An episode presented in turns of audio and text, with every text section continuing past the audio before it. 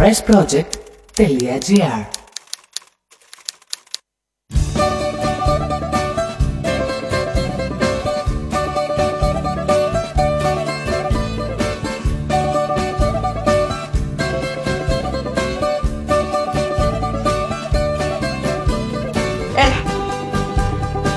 Carnation στα θήτη και rock and roll στο μάτι η τσέπη άδεια πάντοτε. Μα η καρδιά γεμάτη Carnation στα θήτη στο στόμα το τσιγάρο εδώ είναι το τσαντήρι μου. Και δεν φοβάμαι χαρό Παίρνω και βόλτες τσιφτικά Σουρτούκια ναρκώ γυφτικά Παίρνω και βόλτες τσιφτικά Σουρτούκια ναρκώ γυφτικά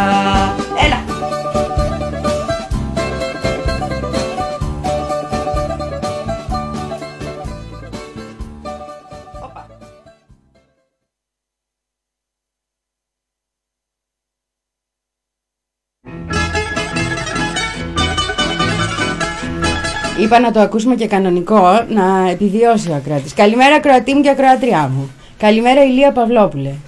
Καλημέρα σας. Είμαστε εδώ live, ολοζώντανοι, στο στούντιο. Και από ό,τι βλέπω ο ακροατής μου ήδη έχει ανέβει στα τραπέζια και χορεύει. Έτσι στο, στο chat. Έχουμε και chat, θα μπαίνουν και ερωτήσεις Ηλία μου.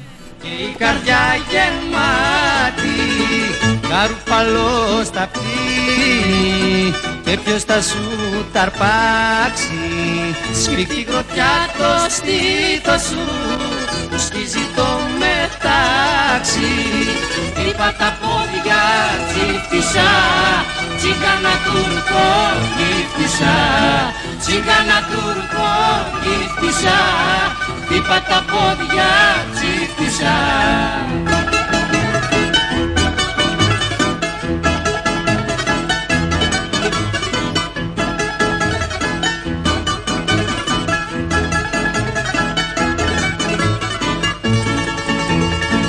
Γαρουφαλό στα αυτή και στα μαλλιά μαντήλι Είναι το στόμα σου δροσιά, είναι γλυκά τα χείλη. Γαρουφαλός στα αυτή, στο στόμα το τσιγάρο Που είναι το τσαντήρι σου, για να έρθω να σε πάρω Φέρε μια βόλτα Ηλία μου πρώτα να σε συστήσουμε όμως τον ακροατή μου και την ακροατριά μου. Σε ξέρει ο αναγνώστης του Press Project. Γιατί για θέματα βιοειθικής πάντα προστρέχουμε στην γνώση σου. Α, πες ναι, να σε ακούσει ότι είσαι Ναι. εδώ. Έτσι, να σε ακούει ότι είσαι εδώ, κατάλαβες, να ξέρει Έτσι, ότι είσαι έτσι. εδώ. Μην νομίζεις ότι εγώ έχω κάνει κανένα μαγείρεμα όπως γίνεται στον τύπο τελευταία. Έτσι ακριβώς.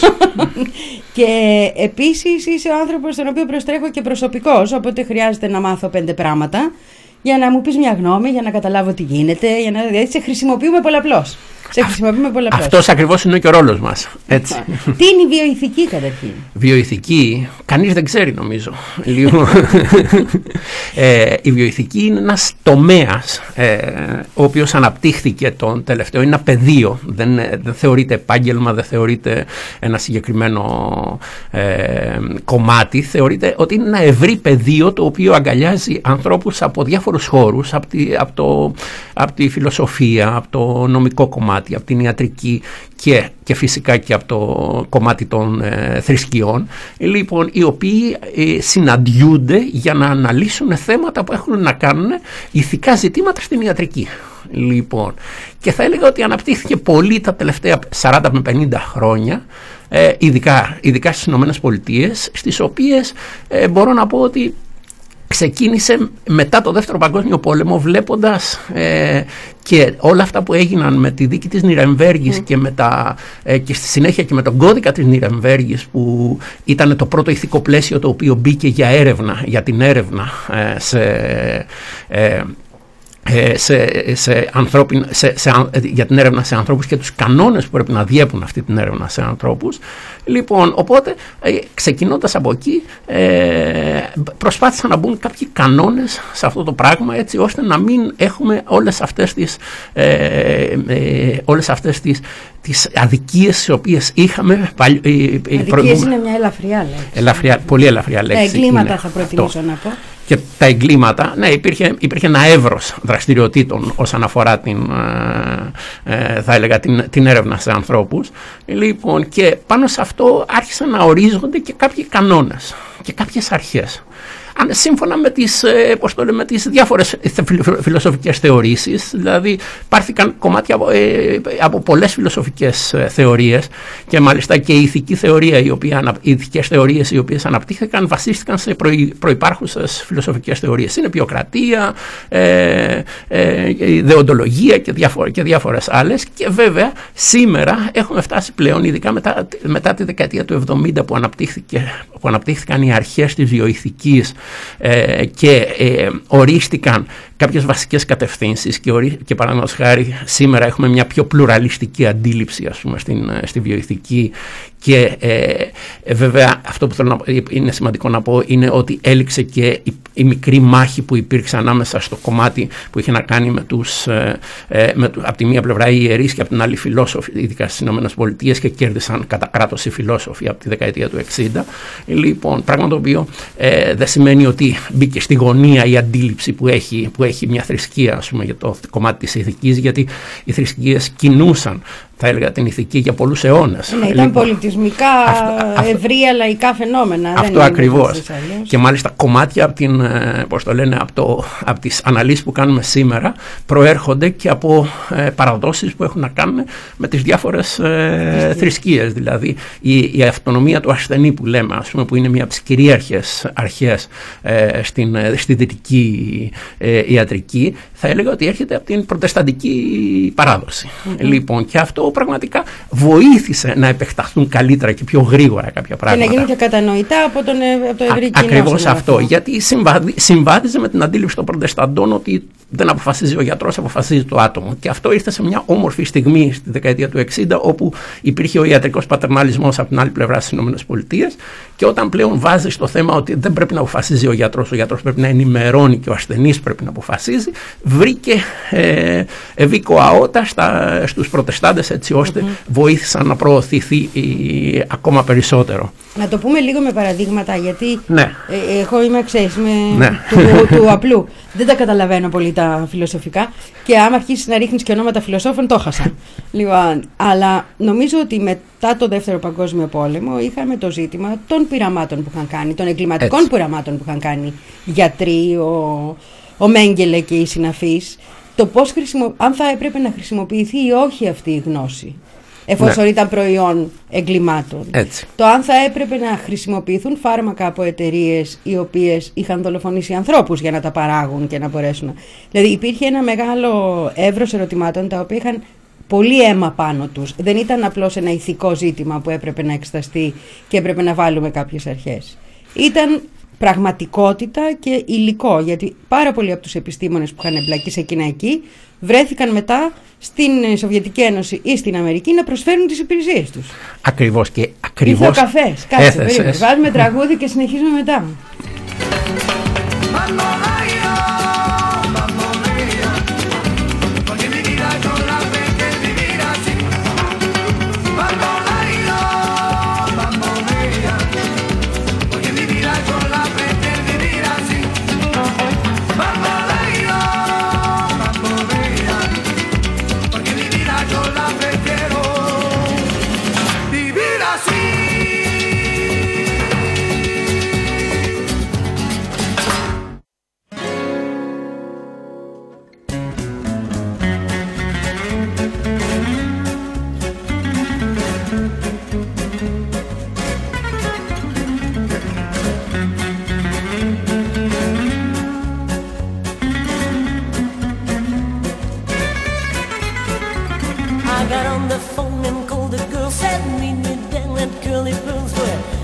na na na.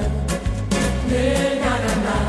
In my high heel shoes and fancy fads, I ran down the stairs, hailed me a cab going na na na na.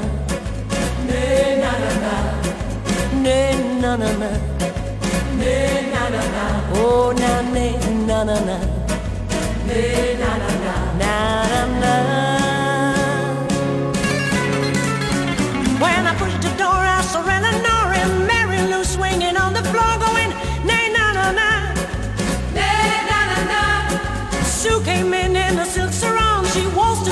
to play that song.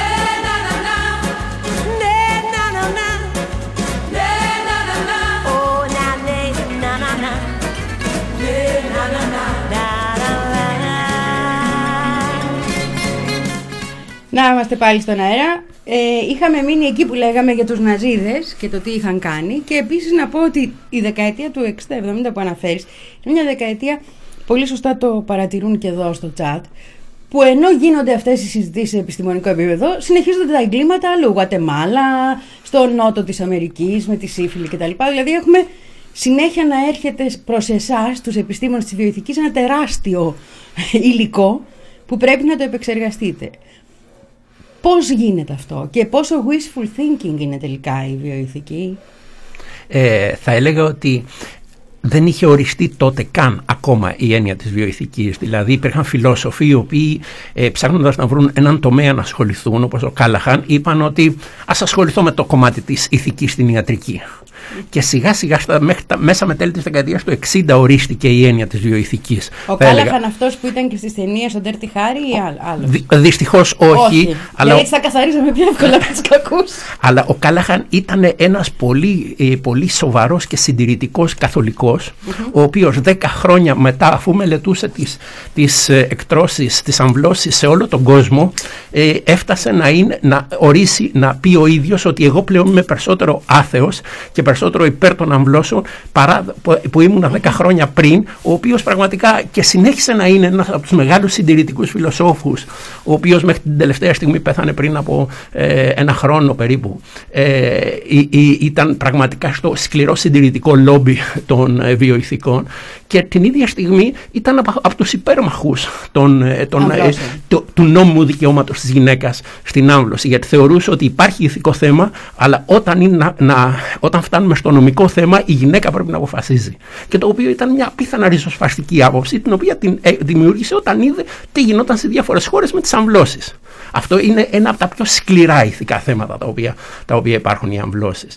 Και εκεί πάνω χτίστηκε η βιοειθική, ειδικά στις Ηνωμένες Πολιτείες. Επίσης, η, η- η- Που ακόμα αποτελεί θέμα. Επανέρχεται, φεύγει από τον Άντο Φυσικά, δικαστήριο συνέχεια. φυσικά. Δεν έχει σταματήσει ποτέ. Φυσικά, ούτε πρόκειται και τώρα που έχουμε ένα υπερσυντηρητικό ανώτατο δικαστήριο στις ΗΠΑ, θα επανέλθει ακόμα. Δεν, δεν τελειώνει, νομίζω, ποτέ αυτός ο Και να αγώνα. πούμε ότι και η Αργεντινή μόλις αποφάσισε. Αυτό. Να θυμίσω για τους παλιότερους, λίγο παλιότερους, ότι από τη δεκαετία του 90, όταν είχαμε βιασμένα παιδιά 13 και 14 χρονών στην Ιρλανδία, έπρεπε να περάσουν 20 χρόνια για να πει η Ιρλανδία ότι επιτρέπεται να γίνει άμβλωση. Φεύγανε στην Βρετανία Έτσι. σοριδών. Δηλαδή είχαμε και στην Ευρώπη και στην Αμερική πάρα πολύ σοβαρά. Και έχουμε και το ζητήματα. πισωγύρισμα της Πολωνίας το τελευταίο. ας Βέβαια, πούμε. σωστά, πολύ λοιπόν, σωστά. Και επίσης α, ο- βλέπουμε λοιπόν ότι ένα, ένα ιατρικό θέμα, λοιπόν, όπως είναι, όπως είναι η άμβλωση, έχει πάρα πολλά ηθικά θέματα γύρω-γύρω από, ανάλογα με το από ποια φιλοσοφική και από ποια πολιτική θέση το βλέπεις.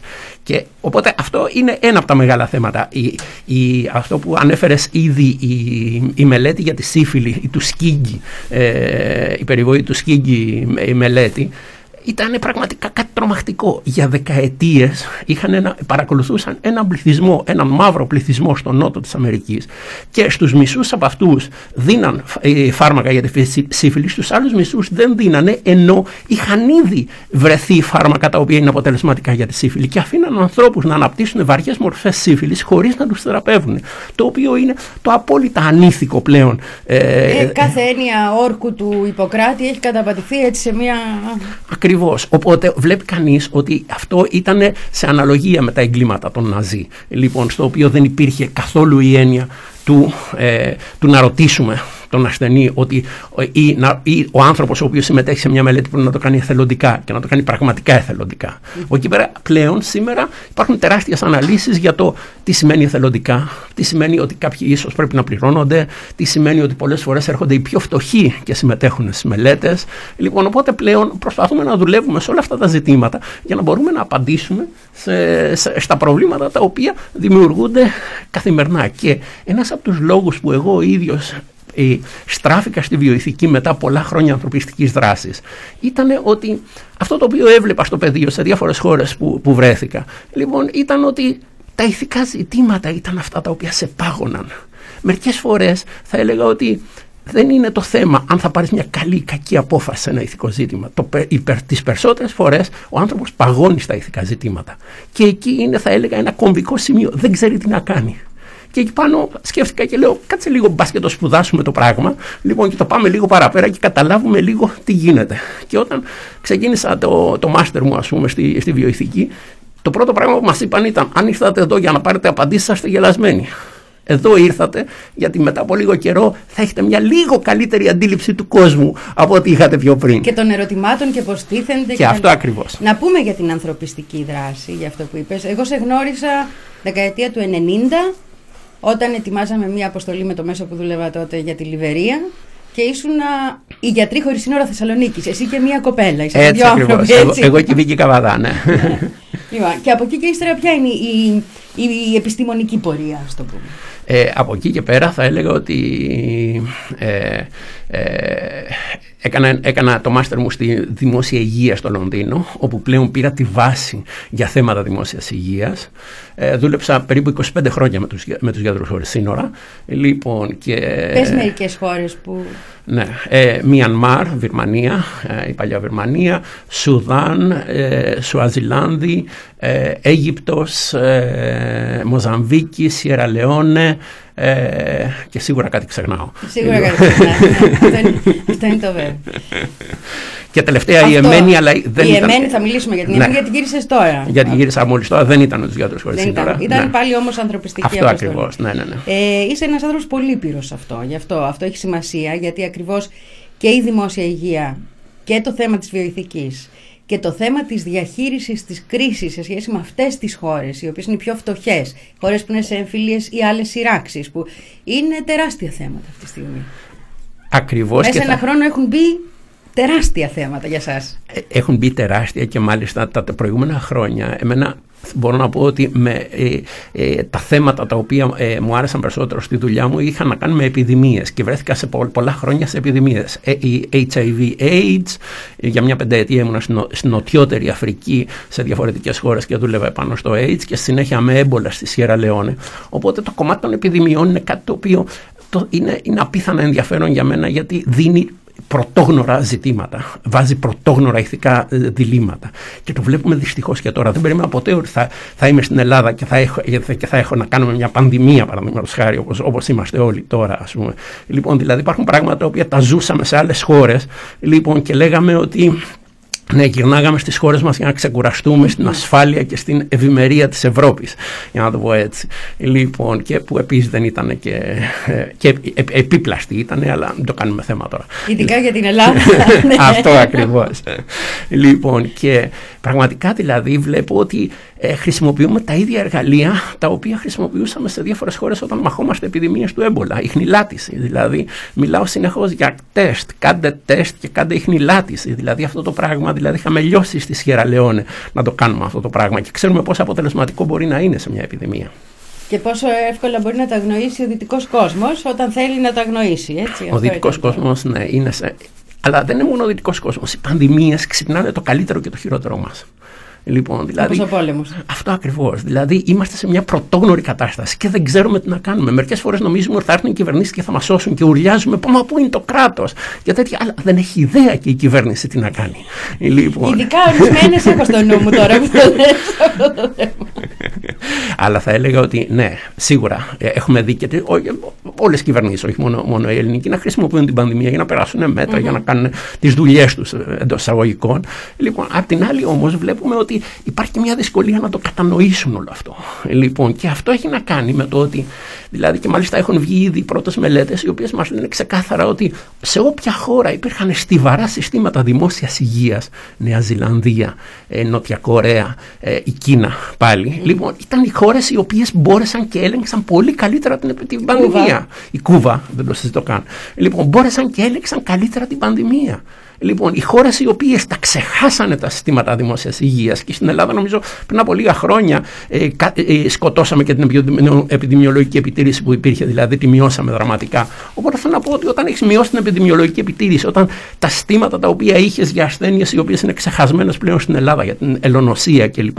πλέον ή για άλλες ασθένειες, πλέον έχουν ελάχιστο κόσμο που υπάρχει εκεί. Λοιπόν, δεν μπορούν να αντιμετωπίσουν μια πανδημία αυτή τη στιγμή. Δεν έχουν τα, τα στοιχεία, δηλαδή, ό,τι και να, και να κάνει ένα κράτος. Δεν Όσο είναι και μόνο να η μέρα. χειροκροτήσει τους ήρωες και του. Ναι.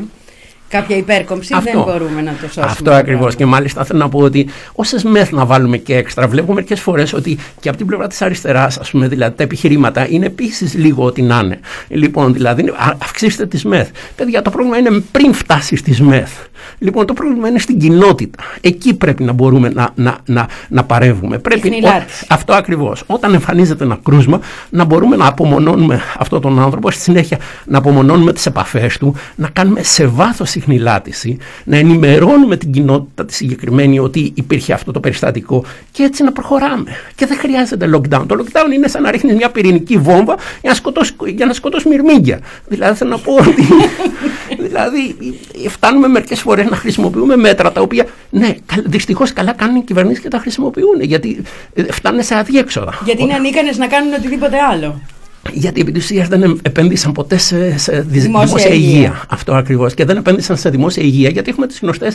Ε, ε, υπάρχει και ένας Είναι λόγος. πολιτικό ζήτημα. Είναι πολιτικό, ακριβώς. Όταν, όταν το ζήτημα είναι ότι τα καρδιαγγειακά και τα εγκεφαλικά σε, σε μια κοινωνία και αυτές είναι οι προτεραιότητες, επενδύει στην ιδιωτική ιατρική και επενδύει και στην ιατρική, η οποία και στη δημόσια ιατρική, η οποία, ε, πώς το λένε, ασχολείται κυρίως με αυτά. Δηλαδή, έχουμε δευτεροβάθμια και τροβάθμια φροντίδα υγείας. Και στην Ελλάδα δεν στήσαμε ποτέ σοβαρή πρωτοβάθμια φροντίδα υγείας. Ξέρα, ήξερε ο καθένας ότι όποτε ήθελε πήγαινε στο νοσοκομείο για οτιδήποτε. λοιπόν, και αυτό το πράγμα είναι μια πολύ κακή, ε, πώς το λένε, συνήθεια, για να το πω έτσι.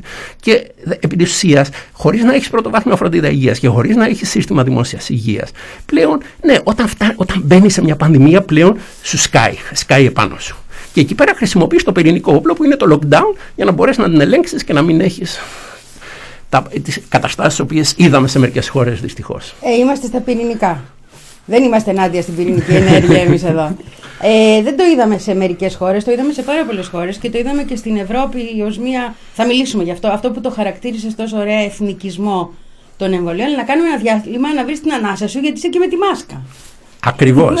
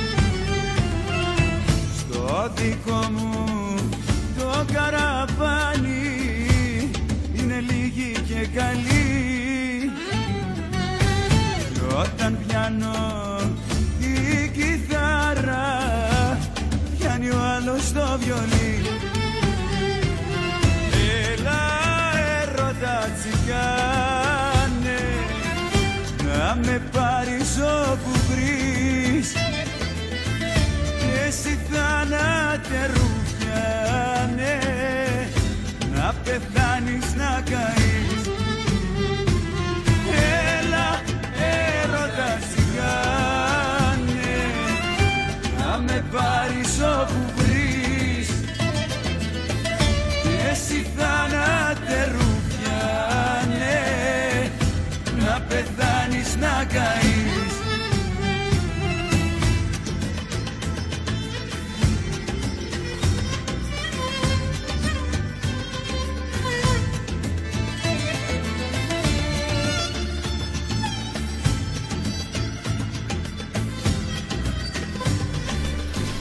Ηλίας Παυλόπουλος, Δημόσια Υγεία και Βιοειθική, τα δύο μάστερ. Να τα πω έτσι. Για Ναι. μένα, ο φίλος μου που έχει υπηρετήσει 25 χρόνια στο Διάτρος Χαριστινό και είμαι πολύ περήφανη γι' αυτόν.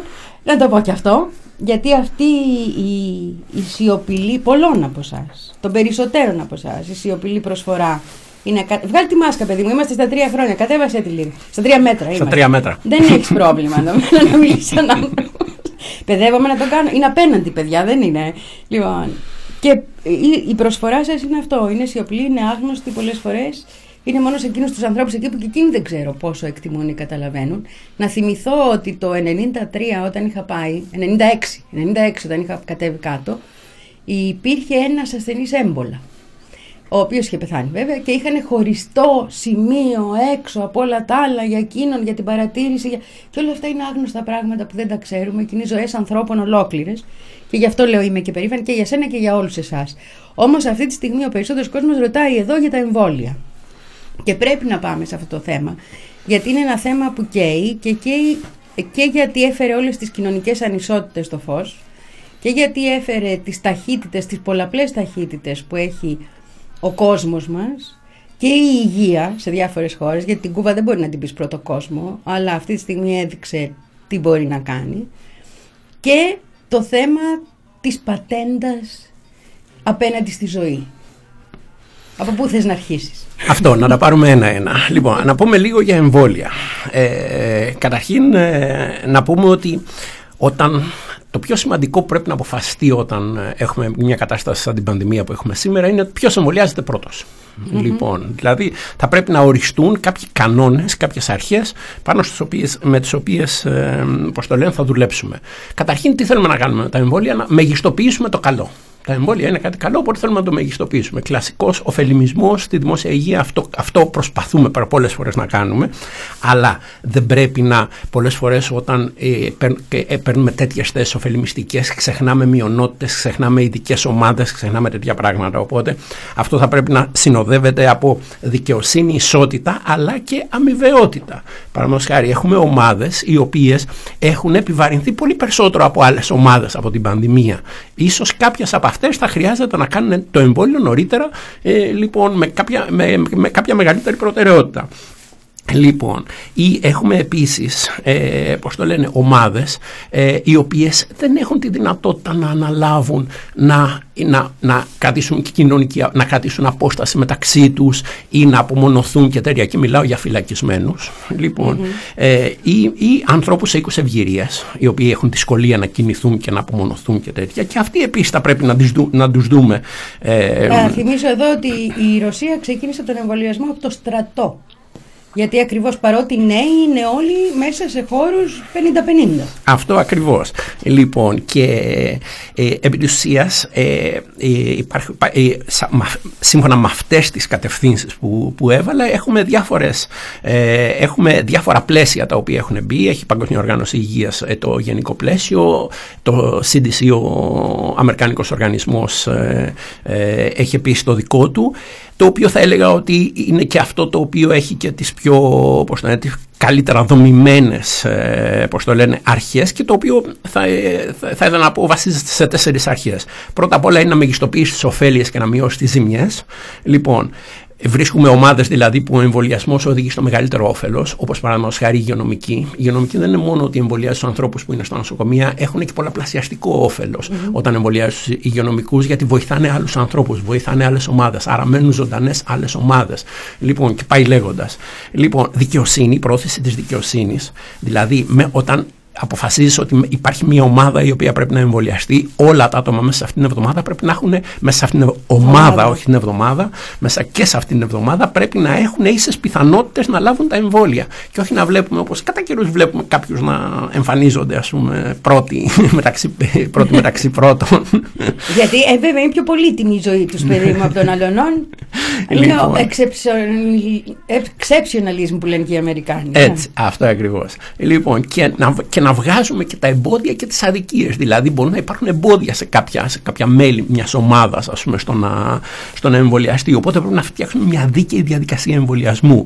Παραδείγματος χάρη, έχει εμφανιστεί ένα θέμα με τους ηλικιωμένους στα χωριά στην Ελλάδα. Λοιπόν, πρέπει από την αρχή αυτό πρέπει να το σχεδιάσουμε, έτσι ώστε να, αυτοί οι άνθρωποι να έχουν, ε, να έχουν ίση πρόσβαση με έναν ηλικιωμένο σε ένα, σε ένα προάστιο της Αθήνας, ο οποίος έχει πολύ εύκολη πρόσβαση σε ένα νοσοκομείο.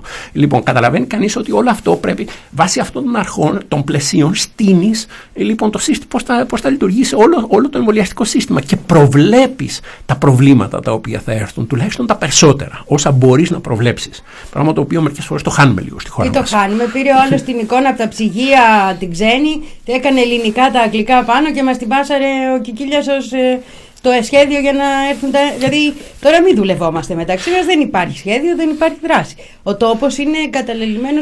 Ε, λέγαμε πριν για τις 6.000. Δεν θα ξεπεράσουμε. Έτσι δεν είναι, τους 6.000 Ναι, ναι, ναι. νεκρούς στην Ελλάδα ποτέ. Ναι. Πού είμαστε τώρα; Πάνω από 6, λίγο πάνω από 6.000. Ε. Αυτό ακριβώς. Ναι. Και α, θέλω, να, θα- θέλω να προσθέσω άλλα, άλλες δύο αρχές, ε, πώς το λένε, στο, στο πλαίσιο των εμβολιασμών. Η, η τρίτη είναι μείωση ανισοτήτων. Δηλαδή, όταν εμβολιάζουμε, θα πρέπει να προβλέψουμε ότι υπάρχουν ομάδες λοιπόν, οι οποίες λόγω εισοδήματος ή πρόσβαση υπηρεσίες υγείας, όπως είπαμε για τους ηλικιωμένους, δεν έχουν πρόσβαση και θα πρέπει να το λύνουμε και αυτό. Και ταυτόχρονα διαφάνεια. Διαφάνεια στη διαδικασία, στη λήψη αποφάσεων, στο σχεδιασμό, στην εφαρμογή και στην παρακολούθηση. Γιατί πολλές φορές μπορεί να το χάσει στην παρακολούθηση του, του εμβολιασμού. Λοιπόν, οπ- έτσι λοιπόν, ε, πώς το λένε, με αυτό, με, αυτό το, με αυτό το σκηνικό βγήκαν μου περίπου σε όλες τις χώρες τέσσερις ομάδε οι οποίες έχουν προτεραιότητα. Και αυτές, όπως ξέρουμε, είναι οι υγειονομικοί, είναι οι άλλοι απαραίτητοι εργαζόμενοι, ο στρατός, ο, Ναι. ο, ο, ο ρώσικος στρατός, ο οποίος είμαι σίγουρος ότι όλοι θα συμφωνήσουμε ότι είναι απαραίτητος εργαζόμενος. αυτό. ε, είναι οι ενήλικες με νόσους, ε, με, με- οι ενήλικες με νοσήματα, ε, λοιπόν, και οι ενήλικες πάνω από 65 χρονών. Όλα αυτά δεν, δεν, δεν βγαίνουν τυχαία. Όλα αυτά πρέπει να βγουν μέσα από επιστημονικά δεδομένα, ηθικές αρχές και θέματα εφαρμογής του εμβολιασμού. Δηλαδή πώς εφαρμόζεται ε, ο εμβολιασμός. Εμβολιασμός. Λοιπόν, οπότε όταν το κάνεις αυτό υπάρχει γενικά ένα, έχεις ένα πλαίσιο και μπορείς να κινηθείς. Και το πλαίσιο τι κάνει, το πλαίσιο σου λύνει προβλήματα όταν εμφανίζονται. Παραδείγματος χάρη, λες, μη- θέλω να μειώσω τις ανισότητες. Όταν σου εμφανίζεται ένα πρόβλημα ότι κάποιοι δεν έχουν πρόσβαση, λες ότι όχι, αυτός πρέπει να έχει πρόσβαση. Από τη στιγμή που είναι σε αυτή την ομάδα πρέπει να έχει πρόσβαση και άρα πρέπει να το λύσω αυτό το ζήτημα και να το λύσω τώρα και όχι να το λύσω μετά από τρεις μήνες. Λοιπόν, αυτά είναι σημαντικά γιατί αν αφήσουμε πολλούς ανθρώπους, παραδείγματος χάρη πάνω από 65 χρονών, ανεμβολίαστου λόγω του ότι έχουν δυσκολία πρόσβαση στο σύστημα υγείας, επί της ουσίας δεν θα πετύχουμε ποτέ να μειώσουμε τη θνησιμότητα σε, αυτό, σε αυτή την ηλικιακή ομάδα που είναι η μεγαλύτερη. Δηλαδή, ακόμα και σήμερα έχουμε γύρω στα 80, 80 χρο, ε, ε, οι, οι θάνατοι είναι στο. Ο μέσος όρος είναι 80 ετών. Λοιπόν, οπότε Οπότε θέλω να πω ότι είναι πολύ σημαντικό να, να εμβολιάσουμε σωστά όλους αυτούς τους ανθρώπους και να τους βρούμε. Πολλές φορές θα τους βρούμε κινητές μονάδες, πολλές φορές θα πηγα- πάμε στα νησιά ας πούμε, και θα τους βρούμε. Λοιπόν, πρέπει οπωσδήποτε να τους βρούμε ενεργητικά. Δεν είναι καθόμαστε και περιμένουμε στο ιατρείο μας, λοιπόν, στο κέντρο Και υγείας μας μα. πάρουν ένα τηλέφωνο να μας Αυτό. πούνε «Ε, να δούμε τι θα κάνουμε τώρα. Έτσι ακριβώς. Υπάρχει και ένα πριν από όλα αυτά, που είναι το ποιο εμβόλιο προ- προμηθεύομαι, από πού το προμηθεύομαι και γιατί επιλέγω αυτή τη, την προμήθεια, έτσι δεν είναι; Πριν φτάσουμε στο το χάλι που παρακολουθούμε, και όχι μόνο εμείς εδώ με το τι γίνεται με τους εμβολιασμούς, έχεις το ίδιο το εμβόλιο. Έτσι ακριβώς. Είδαμε κάτι το οποίο πραγματικά ήταν εξαιρετικό σε αυτή την πανδημία. Είδαμε ότι έχουμε πλέον τη δυνατότητα σήμερα να παράγουμε γρήγορα και καλά εμβόλια. Λοιπόν, και το είδαμε σε πάρα πολλές χώρες, όχι μόνο στις ΗΠΑ και στις μεγάλες πολυεθνικές των φαρμάκων. Λοιπόν, το είδαμε και στη Ρωσία και στην Κίνα και στην Κούβα και σε ε, άλλες και στην Ινδία. Μέχρι οι και το οποίες- Ιράν κάνει παρασκευάσει εμβόλιο. Αυτό. Εμείς Βρε- όχι όμως. Βλέπουμε λοιπόν και μάλιστα είναι ενδιαφέρον που ότι υπήρχε σε κάποια, ε, σε κάποια στιγμή η κουβέντα μα πώς είναι δυνατόν αυτό το πράγμα, κάτι τρέχει, κάτι είναι βρώμικο και τέτοια. Και ειδικά για το messenger RNA είναι πολύ ενδιαφέρον το οποίο υπάρχουν άνθρωποι οι οποίοι δουλεύουν από το 90 πάνω στο messenger RNA. Δηλαδή αυτό που βλέπουμε τώρα να αναπτύσσεται μέσα σε 6 μήνες είναι μια δουλειά 15-20 χρόνων από πίσω η οποία αυτή τη στιγμή Εμφανίζεται. δρέπει, εμφανίζεται. Λοιπόν, και πραγματικά δηλαδή είναι σαν να λες ότι ναι, πήραμε 20 χρόνια δουλειάς για να βγει αυτό που βγαίνει σήμερα. Καταλάβαμε που θα πάει το επόμενο Νόμπελ ιατρικής. έτσι ακριβώς. Νομίζω, έτσι ακριβώς, νομίζω. έτσι Κάποιος ακριβώς. ήταν ενδεχομένως σε ένα Έτσι, εργαστήριο πριν 20 έτσι. χρόνια και τον φτύναν όλοι. Μάλλον, Έτσι ακριβώς. και μάλιστα είχαν πολλές δυσκολίες. Δηλαδή. ε, ε, Χρηματοδότηση, Χρηματοδότηση. Δεν, δεν ενδιαφερόταν κανένας τι είναι αυτές οι περίεργες τεχνικές. Και δεν- υπήρχαν κάποιοι ε, παράξενοι επιχειρηματίες που βάλαν χρήματα για τέτοια και προχώρησε αυτό το σχέδιο το οποίο φαίνεται ότι είναι, ε, δίνει πολύ καλά αποτελέσματα. Ε, το μέλλον λέει μάλλον ότι μάλλον τα περισσότερα εμβόλια θα πάνε προς αυτή την κατεύθυνση σιγά σιγά.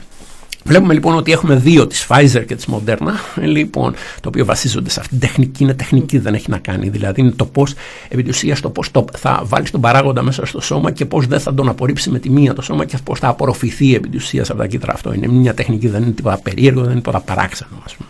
Λοιπόν, οπότε ε, και από εκεί και πέρα υπάρχει το θέμα του ότι Ευτυχώς υπάρχουν 50 εμβόλια νομίζω αυτή τη στιγμή σε- στο, πώς το λένε, τα οποία μελετούνται σε διάφορες κλινικές Αναπτύσσονται, ναι. ε, δοκιμές και τέτοια. Και βέβαια υπάρχει το ένα θέμα να φτιάξουμε το εμβόλιο. Και το δεύτερο θέμα είναι πώς θα το κάνουμε σε εκατομμύρια, πώς θα το παράγουμε. Σε δισεκατομμύρια. Σε Στον δισεκατομμύρια. πλανήτη Αυτό ολόκληρο. ακριβώς. Λοιπόν, και εκεί πάνω αρχίζουν τα προβλήματα. Γιατί, παραδείγματο χάρη, οι κυβερνήσεις είναι λίγο σε business as usual. Θα το δώσουμε στις μεγάλες πολυεθνικές φαρμάκων και θα μας δώσουν, πώς το λένε, όσα εμβόλια θέλουμε. Δεν είναι ακριβώς έτσι. Λοιπόν, δηλαδή, ποτέ, μα ποτέ το σύστημα που έχουμε σήμερα δεν είχε προετοιμαστεί για πανδημια Λοιπόν, και μάλιστα, όχι μόνο το σύστημα δεν είχε. προ- Δεν, δεν, δηλαδή, δεν υπάρχουν εργοστάσια τα οποία να μπορούν να παράξουν όλα αυτά τα εμβόλια. Και όταν κα- ε, υπογράφαν τις συμφωνίες με την Ευρωπαϊκή Ένωση οι εταιρείες, απλά υπογράφαν συμφωνία που ε, πολύ πιθανά ξέραν ότι δεν θα τη Δεν θα- στηρίσουν επί της ουσίας. Λοιπόν, αλλά από εκεί και πέρα, πρώτον είναι ένα πρόβλημα είναι ότι το business as usual approach μέσα σε μια πανδημία. Αυτό είναι ένα σημαντικό πρόβλημα γιατί ε, επί της ουσίας δεν δουλεύει όπως έχει δείξει αυτή τη στιγμή. Θα έχουμε σε κάποια στιγμή εμβόλια και θα πλημμυρίσει η αγορά εμβόλια, αλλά δεν ξέρουμε πότε αυτή τη στιγμή. Και αυτό κοστίζει ζωές, όπως, όπως, όπως, όπως βλέπουμε. Και απ' την άλλη υπάρχει πλέον και αυτό το οποίο φάνηκε σε πανδημία και το οποίο δεν το είχαμε ζήσει παλιότερα, είναι ο, ο εθνικισμός των εμβολίων. Δηλαδή και ο οποίος δεν είναι τόσο απλό όσο φαίνεται είμαστε κατά του εθνικισμού λοιπόν και τέτοια. Δηλαδή ε, ποιο είναι το, συ- το, ποια είναι ε, η μονάδα του διεθνούς συστήματος η οποία μπορεί να εξασφαλίσει σο, κανόνες δικαιοσύνης και να προστατεύσει τον πληθυσμό του. Το κράτος έθνος. Και αυτή τη στιγμή έχουμε τα κράτη-έθνη, λοιπόν τα κράτη, να το πω έτσι ας πούμε, τα οποία κάνουν πολιτική και τα οποία σου λένε ξεκάθαρα και τα οποία έχουν ηθικό έρισμα σε αυτό ώστε να προστατεύσουν τον πληθυσμό τους. Και σου λένε δεν με ενδιαφέρει τι θα κάνει ο άλλος πληθυσμός. πάει να πεθάνει ο άλλος, δεν με Λοιπόν, νοιάζει. δεν το λένε να πάει να πεθάνει, αλλά Όχι, σου δεν λένε το ότι, εννοούν. ότι έχω δικαιώματα, έχω υποχρεώσει στον πληθυσμό μου. Και είναι πολύ σοβαρό επιχείρημα αυτό, δεν μπορούμε να το αγνοήσουμε. Από την άλλη όμως δεν μπορούμε να μιλήσουμε για απόλυτη προτεραιότητα σε έναν πληθυσμό έναντι ενός άλλου. Οπότε, επί της ουσίας, υπάρχουν απ' την άλλη, υπάρχει πιο κοσμοπολίτικη άποψη ε, φιλοσοφική, η οποία λέει ότι τα σύνορα είναι αυθαίρετες πολιτικές κατασκευές, οι οποίες δεν λένε τίποτα, και άρα θα πρέπει όλοι οι υγειονομικοί στον πλανήτη να, να εμβολιαστούν πρώτοι ψιλοανέφικτο ακούγεται αυτό, να πεις ότι ο, ο υγειονομικός στο Μπαγκλαντές και ο υγειονομικός στη Νέα Υόρκη πρέπει να εμβολιαστούν την ίδια, την ίδια ίδια εβδομάδα, τον ίδιο μήνα και δεν ξέρω κι εγώ τι. Αν και θα έπρεπε. αν και, ναι, σύμφωνα με κάποια θε, ε, θεωρητική Ε, άποψη. ναι, είναι η ηθική άποψη που αποδέχομαι. Οπότε Ναι, θα τη λέω. έτσι.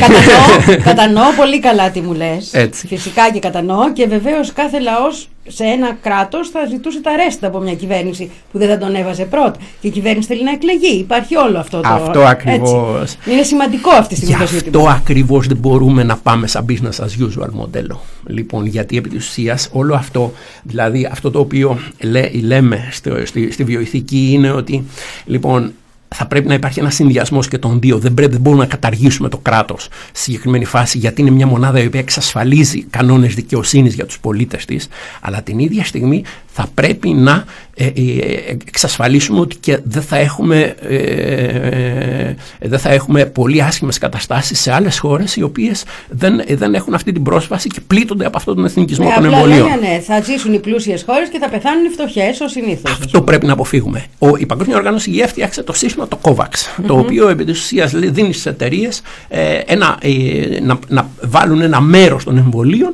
για τις φτωχότερες χώρες του πλανήτη. Λοιπόν, Απ' την άλλη, μπορώ να πω ότι στο πίσω μέρος του μυαλού και κάποιον υπάρχει και το ότι δεν έχει χτυπήσει ιδιαίτερα τις φτωχές χώρες αυτή τη στιγμή. Και όταν λέω τις φτωχές χώρες, εννοώ την Αφρική. Και κυρίως. το νότο γενικά, το άλλο Αυτό, ημισφαίριο, αυτό, το κάτω. Ναι, ναι, λοιπόν, δηλαδή μπορώ να πω ότι και γιατί αυτό οι πρώτες αναγνώσεις που έχουμε και θα πρέπει να είμαστε πολύ προσεκτικοί όσον αφορά τι- τις πανδημίες και τις επιδημίες και τις πανδημίες και σας το λέω όντας, ζώντας την τρίτη μου επιδημία ότι δεν ξέρουμε και πρέπει να βγαίνουμε και να λέμε παιδιά αυτό δεν το ξέρουμε. Δηλαδή όπως κάποιοι φωνάζαν σε κάποια, πριν από μερικούς μήνες και λέγανε εμείς θα μείνουμε στους 500 θανάτους ας πούμε και είμαστε τέλειοι και είμαστε η απίθανη χώρα με τις παραλίες, τις καταπληκτικές και τέτοια. Ε όχι παιδιά δεν είναι έτσι. Λοιπόν είναι μια επιδημία που δεν ξέρουμε πόσο ισχυρότερο θα είναι το δεύτερο κύμα. Δεν ξέρουμε αν θα είναι ισχυρότερο ή λιγότερο ισχυρό το τρίτο κύμα.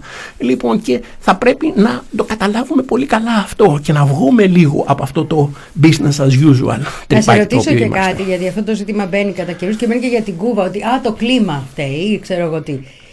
Πόσο καλή μπορεί να είναι η χνηλάτιση σε μια πανφτωχή χώρα; Πόσο αληθινά είναι τα νούμερα, αν θες, σε μια Αφρικανική χώρα, σε μια χώρα της Λατινικής Αμερικής, μην μιλήσω για τη Βραζιλία και το τι γίνεται εκεί, σε μια χώρα που δεν έχει τα μέσα για να λειτουργήσει. Θα σου δώσω ένα παράδειγμα με την Ιεμένη που ήμουνα πρόσφατα και θα σου πω μόνο αυτό το οποίο έφτασ, φτάσαμε τον αρχές Αυγούστου όταν πλέον έφευγε το πρώτο κύμα. Μιλώντας με, συ- με συνάδελφους από διάφορες ο- οργανώσεις μου εξήγησαν ότι σε μία ε, ε, αυτό ο δείκτης ο οποίος είχαν ήταν το πώς τι έφτανε στις ΜΕΘ, στις μονάδες εντατικής θεραπείας. Και μου λέγανε τον, ε, στε- στη μία μεθ ε, που λειτουργούσε στο Άντεν, λοιπόν, τον, ε, στην μία από τις δύο, λοιπόν, ε, μ, τον πρώτο μήνα τον, ε, τον Απρίλιο, λοιπόν, ε, είχαν, ε, είχανε λίγους ε, ασθενείς. Τον Μάιο χτυπη- ε, είχαν φτάσει στους 100. Τον, ε, τον Ιούνιο 400, τον Ιούλιο 500 και τον Αύγουστο 50 και τον Σεπτέμβριο εξαφανίστηκε. Έκανε δηλαδή σε μια κοινωνία στην οποία ήταν απόλυτα ελεύθερος ο ιός, έκανε ένα απότομο πικ, σκότωσε πολλούς. Δηλαδή εφ- οι άνθρωποι που έφταναν στη ΜΕΘ και στις φτωχές χώρες, οι άνθρωποι που φτάνουν στις λίγες ΜΕΘ που υπάρχουν. ε. Λοιπόν θα σας πω μόνο ότι σε όλη την Νότια Ιεμένη, ε, η, η Ιεμένη είναι μια χώρα 28 εκατομμυρίων ε, κατοίκων έτσι. Λοιπόν δεν είναι μικρή χώρα, η Νότια Ιεμένη ε, έχει 10 ε, ε, κρεβάτια ΜΕΘ. Όλη η χώρα έτσι αυτό για να καταλάβετε μεγέθη. Λοιπόν οπότε ε, καταλαβαίνει; Και οι άνθρωποι που έφταναν ήταν σε τόσο κακή κατάσταση. Η θνησιμότητα ήταν λίγο πάνω από 50%. Δεν ήταν πολύ άσχημα γιατί πραγματικά υπήρχαν πολύ σοβαρές οργανω... πολύ σοβαρές οργανώσεις οι οποίες δουλεύαν νυχθημερών για να σώσουν αυτούς τους ανθρώπους. Αλλά φτάναν σε πολύ προχωρημένη κατάσταση. Φτάναν σε πολύ άσχημη Που κατάσταση. σημαίνει ότι ένα σωρό άνθρωποι πέθαναν χωρίς κανείς να ξέρει από τι πεθαίνουν. Αυτό ακριβώς. Λοιπόν, οπότε καταλαβαίνει κανείς ότι όταν το αφήνεις ελεύθερο μπορεί να κάνει ένα δραματικό πικ. Λοιπόν, και στο οποίο επειδή δεν υπάρχουν στοιχεία για τη θνησιμότητα, υπάρχει και ένας πόλεμος, υπάρχουν πάρα πολλά πράγματα τα οποία συμβαίνουν γύρω-γύρω. Λοιπόν, δεν έχουμε πλήρη εικόνα. Αλλά ξέρουμε ότι υπήρχαν χώρες της Αφρικής οι οποίες δεν είχαν κανένα ασθενή στις λίγες μεθ που έχουν. Δηλαδή θέλω να πω ότι δεν τις πολύ άγγιξε. Και δεν ξέρουμε ακόμα γιατί. Λοιπόν, δεν ξέρουμε αν θα έχουμε αργότερα κάτι στην Αφρική. Αυτή τη στιγμή φαίνεται ότι επειδή ε, ο- ειδικά στην Αφρική ο πληθυσμός, ο μέσος όρος του πληθυσμού είναι χαμηλός, δηλαδή δεν έχουμε πολλούς ηλικιωμένους, ίσως ε, δεν έχουμε πολλούς ηλικιωμένους, δεν έχουμε πολλούς με ε, ε, παχύσαρκους, δεν έχουμε πολλούς ε, με διαβήτη. Λοιπόν, οπότε φαίνεται ότι ο κύριος στόχος που είναι ε, που, ε, του κορονοϊού, που είναι ε, αυτές οι κατηγορίες του υποκείμενα πληθυσμού, νοσήματα. με τα υποκείμενα νοσήματα δεν είναι τόσο πολύ στην Αφρική. Άρα, από ό,τι φάνηκε, ίσως αυτό έπαιξε ρόλο. Και υπάρχουν και πολλά άλλα τα οποία μπορεί να έπαιξαν ρόλο. ρόλο. Από εμβολιασμούς, από απόσταση. Παραδείγματο χάρη είναι ενδιαφέρον που το Βέλγιο, ε, πώς το λένε, έχει πραγματικά πληρώνει ένα τεράστιο τίμημα. Αλλά τι είναι το Βέλγιο, είναι μια τεράστια πόλη. Και πλέον έχουμε δει ότι, ότι όπου έχουμε αστικό περιβάλλον, ο ιός κινείται πάρα πολύ γρήγορα. Και βέβαια αυτή τη στιγμή έχουμε και τις παραλλαγές, λοιπόν, οι οποίες δείχνουν ότι κάποιες από τις παραλλαγές επιταχύνουν την ταχύτητα. Είναι σαν, μερικές φορές, ε, είναι σαν να μάχεσαι ένα ζωντανό οργανισμό. Μας Ο μάχεσαι οποίος- έναν. Αυτό ακριβώς. Λοιπόν, όπου όταν εσύ βρεις το εμβόλιο, αντιδρά. Λοιπόν, και εκεί πάνω Βασικά η επιστήμη χρειάζεται να είναι ένα βήμα πίσω. Είναι πολύ σημαντικό να μην είμαστε περισσότερο από ένα βήμα πίσω όσον αφορά τις επιδημίες και τους ιούς, γιατί αν είσαι πολλά βήματα πίσω σημαίνει πάρα πολλούς θανάτους. Αν είσαι ένα βήμα πίσω σημαίνει ότι μπορείς κάπως να ελέγξεις κάποια πράγματα. Και αυτό είναι το πιο σημαντικό. Έλα να πούμε μια γουλιά καφέ και μετά θα σε συνεχίσουμε. I don't want to meet you again. Make you spin or do you in?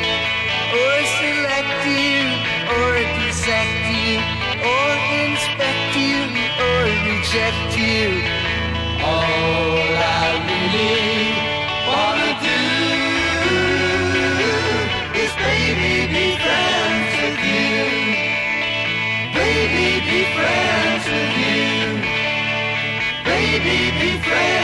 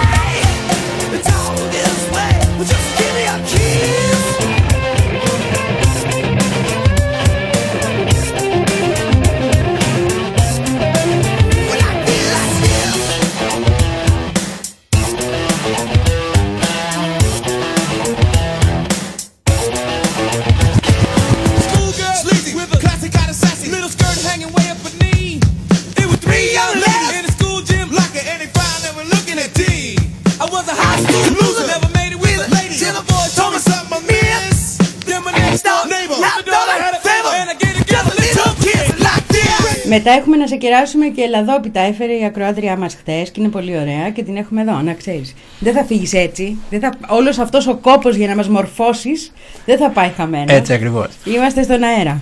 Και ήμασταν. Ε, δε- το μόνο θέμα που δεν έχουμε θίξει πριν φτάσουμε στον εμβολιασμό πια είναι οι πατέντες.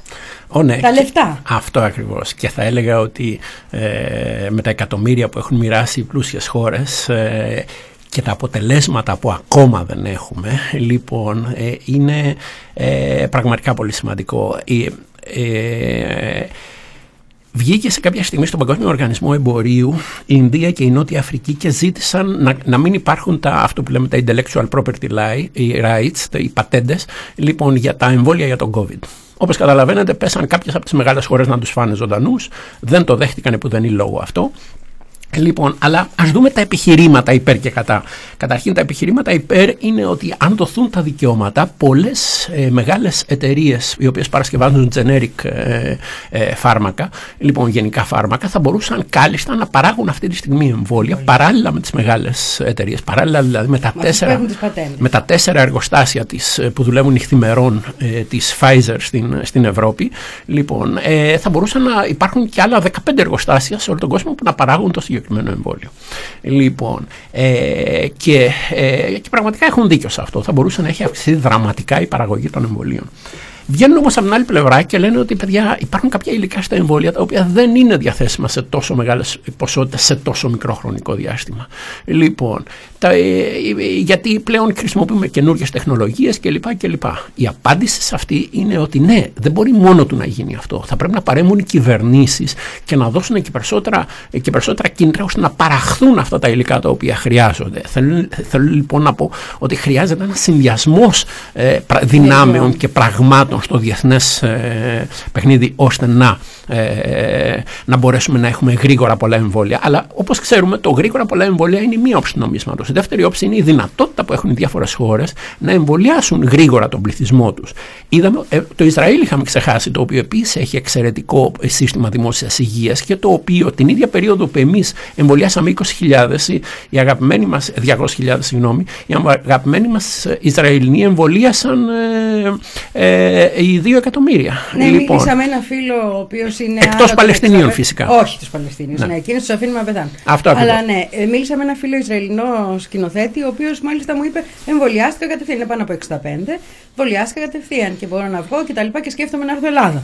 Έχουμε δηλαδή αρχίσει. Ο τουρισμός. Ο τουρισμός Έτσι. από το Ισραήλ. Λοιπόν, και μάλιστα αυτό το οποίο βλέπουμε, έχουμε δει και στο, και στο Ισραήλ, είναι ότι έχει και πολύ καλά αποτελέσματα. Δηλαδή, Αφού είχε θύματα, Ναι. αφού φώναξε ο κόσμος, αφού βγήκε στον δρόμο για να διαμαρτυρηθεί για το ότι δεν υπήρχε, το σύστημα υγείας δεν μπόρεσε να αντέξει, ας το πούμε έτσι, και είχαν πάρα πολλούς. Μετά στον εμβολιασμό όμως μπήκαν σε μια σειρά. Αυτό ακριβώς. Το ίδιο και η Βρετανία, η οποία επίσης νομίζω τα έκανε όλα λάθος το, στο, το, το προηγούμενο διάστημα και στον εμβολιασμό το πιάσανε γρήγορα και προχωράνε πραγματικά γρήγορα. Υπολογίζουν ότι η Βρετανία θα έχει το 50% του πληθυσμού το καλοκαίρι εμβολιασμένο, ενώ στην Ευρώπη θα είμαστε το 20% στην καλύτερη περίπτωση. Που και πάλι μιλάμε για πολύ καλό σύστημα υγείας δημόσιο. Αυτό έτσι. ακριβώς. Αυτό Και στις ακριβώς. δύο περιπτώσεις. Αυτό ακριβώς. Που χρησιμοποιήθηκε σωστά.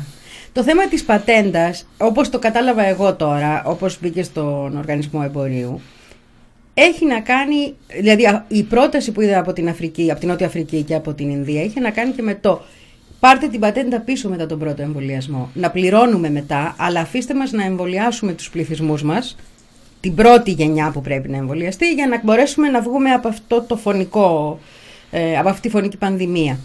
Αυτό γιατί οι εταιρείες δεν το δέχονται; Αυτή τη στιγμή είναι, γίνεται ένα ατελείωτο παζάρι. Αυ- Δηλαδή, θα έλεγα ότι οι μεγάλες εταιρείες αυτή τη στιγμή κρατάνε και το μαχαίρι και το πεπόνι στα χέρια τους. Οπότε, έχοντας ήδη σε- πληρωθεί από τα συμβόλαια, τα μεγάλα συμβόλαια που έχουν κάνει με Ηνωμένες Πολιτείες και, με, ε, και με Ευρώπη, λοιπόν, θα έλεγα ότι αυτή τη στιγμή κινούνται εκ του ασφαλούς. Λοιπόν, οπότε, όσο δεν υπάρχει μια μεγάλη πίεση σε αυτούς, ότι και όσο δεν βλέπουμε μεγάλα, μεγάλα νούμερα με τον κορονοϊό σε χώρες της Αφρικής και της Ασίας, και κάποιες της Ασίας, όχι όλες, λοιπόν, τόσο οι εταιρείες δεν πιέζονται, για να το πω έτσι, λοιπόν, από την κοινή γνώμη για να δώσουν κάτι παραπάνω. Αυτή τη στιγμή λένε ότι εμείς δίνουμε στον COVAX και έχουμε από τη μία πλευρά να κρατάνε με, χίλια, με, ε, με, πώς το λένε, με όλες τους τις δυνάμεις, τις πατέντες για, ε, πώς το λένε, για να τις χρησιμοποιούν ως συνήθως. Λοιπόν, και από την άλλη να δίνουν ένα μικρό κομμάτι, πάρα πολύ μικρό, στο COVAX, το οποίο σου λένε Μα δίνουμε εμείς για, τον, για τις φτωχές χώρες. Λοιπόν, οπότε θέλω να πω ότι επί της ουσίας υπάρχει αυτό το σχιζοφρενικό παιχνίδι, ας πούμε, ε, ε, να αναπτύσσεται και θα έλεγα ότι ακόμα δεν ξέρουμε πού θα, πώς θα εξελιχθούν οι επόμενοι μήνες. Θα δούμε πώς θα πάει. Δηλαδή όλοι επί της ουσίας είναι στο βλέποντας και κάνοντας λοιπόν στη συγκεκριμένη φάση. Δηλαδή έχουμε φτάσει να είναι αυτό το οποίο λέγαμε ότι είναι κακό να γίνεται να είναι η διεθνής πρακτική ας πούμε στην, στη συγκεκριμένη πανδημία. Όμως, Ηλία, το θέμα των φαρμάκων, ειδικά οι γιατροί χωρίς σύνορα, το έχουν θέσει εδώ και πάρα πολλά χρόνια. Το θέμα αν θα μπορούν να φτάνουν φάρμακα, γιατί δεν είναι μόνο Βέβαια. τώρα η πανδημία, έτσι, δεν είναι μόνο τα εμβόλια. Σε πληθυσμούς οι οποίοι δεν έχουν την οικονομική δυνατότητα, ή σε χώρες που είναι καταχρεωμένες, δεν έχουν την. είναι σε πολεμικές ζώνες κτλ. Τι μπορεί να φτάσει και πώς. Το θέμα της πατέντας είναι ένα πάρα πολύ ουσιαστικό θέμα. Και ειδικά όταν πάνε και πατεντάρουν ακόμα και τα λουλούδια του Αμαζονίου, ας πούμε, το τάδε εκεί, ε, έτσι.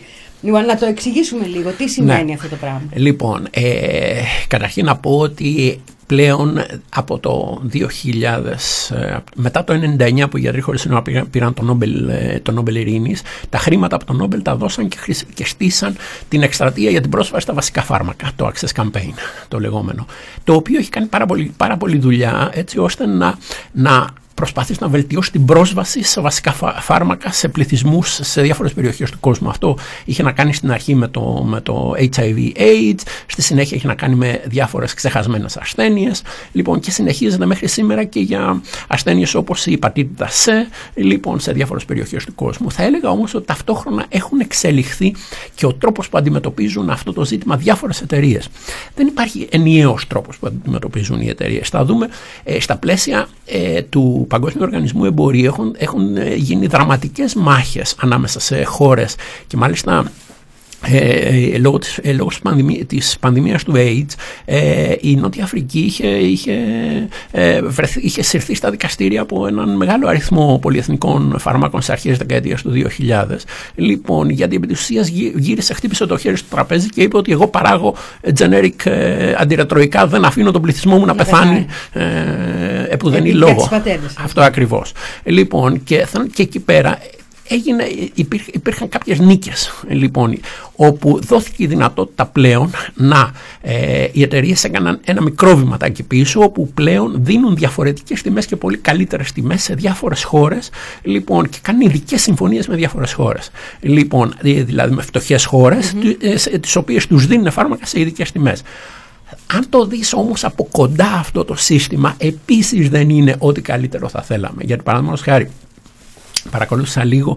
Καταρχήν δεν υπάρχει διαφάνεια. Δεν δημοσιεύονται το, οι συμφωνίες που κάνουν με τις χώρες. Ενώ σου λένε ότι έχω κάνει συμφωνία με την Αίγυπτο ή έχω κάνει συμφωνία με το Μαλάουι λοιπόν, και δίνω αυτά, αυτά τα φάρμακα, επί της ουσίας δεν ξέρουν τους κανόνες του παιχνιδιού. Λοιπόν, ε, και κάποιες φορές που έχουν, έχουν προκύψει, έχουμε μάθει ας πούμε, τα νούμερα, πολλές φορές είναι και τα νούμερα αυτά τα οποία συμφωνούν είναι απαγορευτικά. Μπορεί, παραδείγματος χάρη, να βγαίνει μια εταιρεία και να λέει Μα η δόση στο, στο, στη θεραπεία της πατήτα σε κάνει 900 δολάρια. Λοιπόν, και εμείς τη δίνουμε για 100 δολάρια στην Αίγυπτο. Και κανείς δεν σκε...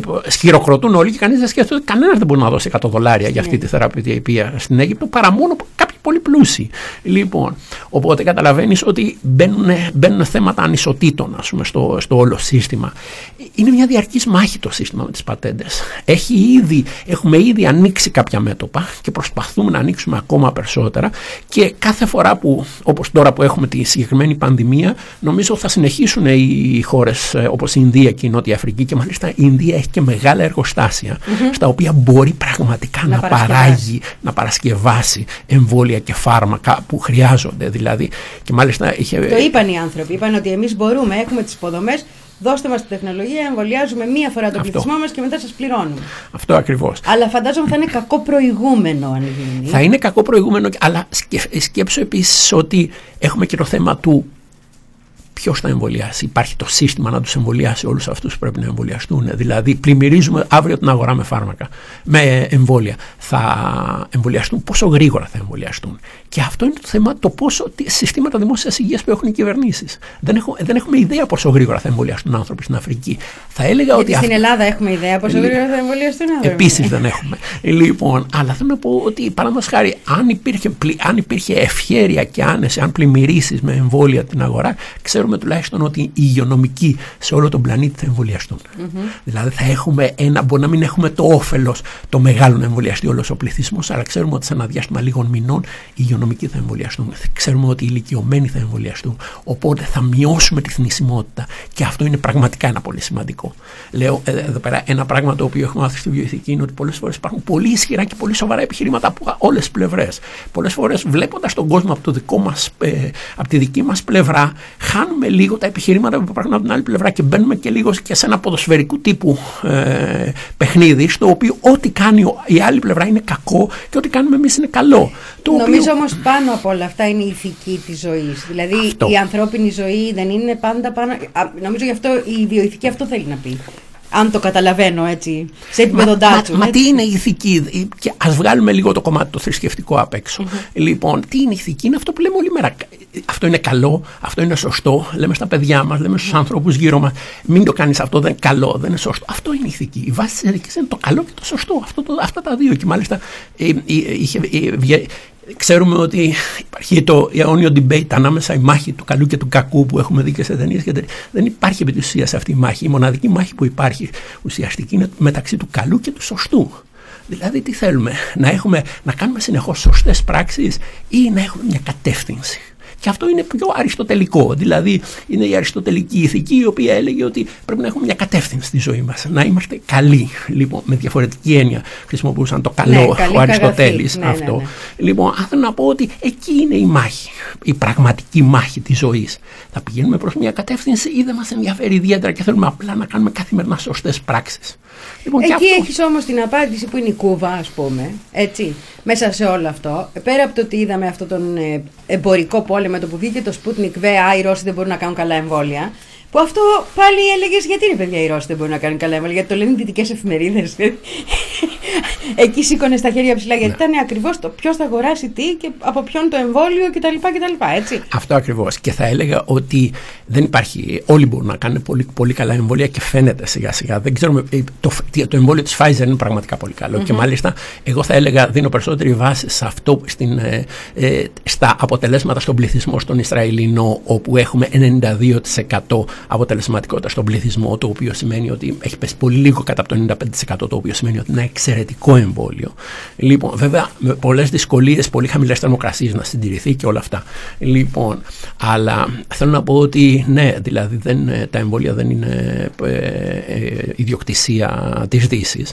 Λοιπόν, πολλές χώρες θα φτιάξουν εξαιρετικά εμβόλια, είναι σίγουρο αυτό. Στην Κούβα έχουμε τέσσερα, γι' αυτό τη φέρνω σαν παράδειγμα, και έχουμε την ανακοίνωση σε ένα πληθυσμό 10 εκατομμύριων περίπου, που λέει ότι εμείς θα φτιάξουμε 100 εκατομμύρια εμβόλια. Επίσης λέει, όποιος από εσάς θέλει, ας έρθει εδώ να τον εμβολιάσουμε. Έτσι Δεν ακριβώς. μπαίνει το πληθυσμός μας μόνο, μπαίνει και στέλνουμε έξω και χαρίζουμε ουσιαστικά. Δεν υπάρχει πατέντα εκεί, έτσι. Μαζί με τους γιατρούς μας που στείλαμε και, στέλ, και μαζί σας λέμε, ελάτε. Γιατί με το Sputnik, να πω την αλήθεια, ήθελα να πάω να το κάνω ρεπορτάζ. Και έλεγα να πάω, δεν υπήρχε δυνατότητα από τη Ρωσία να πάμε να το κάνουμε ρεπορτάζ, να εμβολιαστούμε κι εμείς, να δούμε τι γίνεται. και- Δεν μας άφησαν. Η Κούβα λέει είμαι ανοιχτή, ελάτε. Και για τα τέσσερα εμβόλια. Και πρέπει να μου εξηγήσεις και αυτό με το εισπνεώμενο εμβόλιο. Μου φάνηκε πολύ περίεργο ότι από τα τέσσερα το ένα λέει, γίνεται αυτό να εμβολιαστείς εισπνεώμενο. Ναι, υπ- ε, υπάρχουν και, και υπάρχουν και εμβόλια που δίνονται από το στόμα. Το, εμβο, ε, το εμβόλιο της χολέρας, παραδείγματος χάρη, είναι σταγόνε τι οποίες τις παίρνεις από το στόμα. στόμα. Ε, Λοιπόν, ε, δεν έχει πολύ μεγάλη αποτελεσματικότητα, δυστυχώς δεν τα έχουμε 50% καταφέρει. ναι, Ναι. Λοιπόν, αλλά θέλω να πω, υπάρχουν διάφοροι τρόποι ε, πλέον που έχουμε να μεταδίδουμε τα εμβόλια. Αν έχουν καταφέρει να έχουν ένα εισπνεώμενο, ακόμα καλύτερα. Δηλαδή, Ναι, αυτό, αυτό ναι. μου έκανε και εμένα εντύπωση. Αυτό, αυτό που θέλω να πω είναι το εξής. Είναι στις δεύτερες δοκιμές, έχει και τρίτες. Η, κρι- ναι, ναι, ναι. Ε, η, η τρίτη είναι και η πιο σημαντική γιατί είναι σε πληθυσμό, σε μαζικό Ναι. Το πληθυσμό. δεύτερό τους στο Σομπεράνε 2 είναι τώρα στι 104.000 ανθρώπους. Εντάξει, αυτό είναι, Ναι, είναι πάμε και καλό εμβολιαζόμαστε. νούμερο. Ναι, ναι, ναι, ναι, ναι. Λοιπόν. λοιπόν, οπότε θέλω να πω ότι η, ε, τα, ένας από τους λόγους που επιταχύνθηκε και η παραγωγή των εμβολίων τώρα είναι και η μεγάλη διαθεσιμότητα των ανθρώπων να συμμετέχουν στις δοκιμές. Αυτό δεν το έχουμε σε άλλα φάρμακα. Δηλαδή κάτι το οποίο μερικές φορές λέει μα πώς έγινε, λένε ότι το έκαναν 44.000. Λίγες ώρες αφού του είχε ανοίξει η πλατφόρμα της ε, Pfizer για, πώς το λένε, για εθελοντές είχε, είχαν ήδη Πνιγείς μπει τις 50, εβδομάδες. είχαν ήδη μπει 50.000 άνθρωποι και είχαν δηλώσει διαθεσιμότητα. Οπότε καταλαβαίνει κανείς ότι αυτό βοήθησε πάρα πολύ. Αυτό δεν το έχουμε σε, σε συνηθισμένες καταστάσεις. Δηλαδή, μπορεί να πάρει χρόνια να μαζέψει αυτό τον αριθμό που Το απαιτείται. δείγμα. Λοιπόν, να πάρει 5 και 10 χρόνια έτσι ώστε να, να μπορέσει να έχεις όλους αυτούς τους ανθρώπους. Και κανονικά τους είχες σε δύο μήνες. Λοιπόν, οπότε. Όπως και στην Κούβα αμέσως. Ακριβώς, ναι, έτσι. Λοιπόν, αυτό το ότι κα- μια χώρα η οποία δεν είναι πλούσια, η οποία είναι με εμπάρκο, έτσι, παίζει ένα ρόλο υπενθύμησης της ηθικής της ιατρικής, αν θες, της βασικότερης ηθικής ιατρικής, είναι ένα από τα πράγματα που έβγαλε στην επιφάνεια πολύ έντονα αυτή η Και το έχουμε πανδημία. δει και με την Κούβα το έχουμε δει και στον έμπολα που έστειλε, έστειλε γιατρούς. Εγώ όταν, όταν ήμουν στη Σιέρα Λεόνε δουλεύαμε σε ένα νοσοκομείο το οποίο ήταν σε συνεργασία με Κουβανέζους, κουβανούς γιατρούς. Λοιπόν θα έλεγα ότι η Κούβα είναι η πολιτική της αυτή δηλαδή έχει επενδύσει πάρα πολύ στην υγεία, έχει, επεν- έχει στήσει ένα τρομερό σύστημα δημόσιας υγείας και ταυτόχρονα έχει επενδύσει και σε, και σε ιατρική εχμής με τα εμβόλια για τον, για τον καρκίνο του πνεύμονα και, ιατρική όλα αυτά. διπλωματία, να το Αυτό ακόμα, γιατί είναι ακριβώς. και πολιτική Αυτό αυτό, ακριβώς, έτσι. φυσικά. Ναι, λοιπόν, οπότε θέλω να πω ότι ε, ε, ε, εγώ θα την έλεγα περισσότερο στις υπερδυνάμεις τις ιατρικές παρά στις, ε, στις φτωχές χώρες ε, όσον αφορά το, αυτά τα οποία έχει κάνει κατά καιρούς. Και μ, είναι, είναι ενδιαφέρον το ότι πραγματικά είναι σχήματα αυτά τα οποία μας, εντυπ, ε, μας εντυπωσιάζουν πολλές φορές. Λέμε μια μικρή χώρα πώς μπορεί να το κάνει. Μα επενδύει. Αν είχαμε επενδύσει στη δημόσια υγεία στην Ελλάδα αυτή τη στιγμή θα, θα μας θεωρούσαν χώρα θαύμα. Λοιπόν θέλω να πω ότι Ναι. ναι, δηλαδή είναι απλά, είναι πολύ, μερικές φορές είναι πολύ απλές οι απαντήσεις. Δηλαδή δεν χρειάζεται να είσαι μια τεράστια χώρα 300 εκατομμυρίων για να επενδύσει στην ιατρική. Μπορείς να επενδύσεις και μικρότερες χώρες μπορούν να επενδύσουν. Ίσως είναι πιο εύκολο. Και πιο, και πιο εύκολο και να έχουν και πολύ καλά αποτελέσματα. Αλλά θα πρέπει να ξέρεις τι θες και να ξέρεις τι να κάνεις και πώς να το κάνεις. Το οποίο μερικές φορές είναι αρκετά δύσκολο στην πολιτική. Ναι, γιατί δεν ξέρουν τι κάνουν και δεν ξέρουν τι θέλουν. Μόνο εμείς ξέρουμε τι θέλουμε. Αλλά εμείς δεν έχουμε λόγο τις περισσότερες φορές. Έτσι.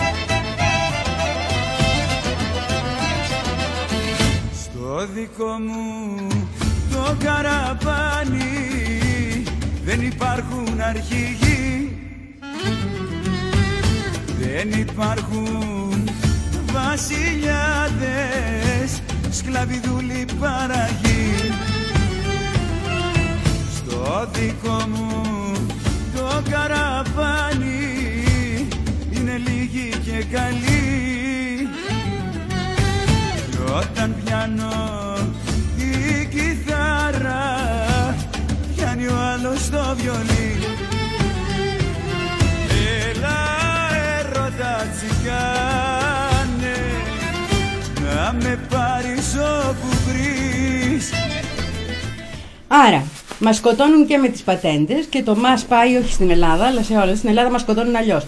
Ε, να ξεκινήσουμε και να, να το δούμε και αυτό. Τι έχει γίνει και τι δεν έχει γίνει στην Ελλάδα. Τοπικά. Έτσι. Καταρχήν ένα από τα θέματα τα οποία έχουμε, έχουμε πει και οι άνθρωποι της δημόσιας υγείας δηλαδή έχουμε πει επανειλημμένα είναι ότι πρέπει να στήσουμε ένα καλύτερο ίσως να θα έλεγα να στήσουμε ένα σύστημα επιδημιολογικής επιτήρησης. Κάτι υπόθηκε τον τελευταίο καιρό σχετικά με αυτό.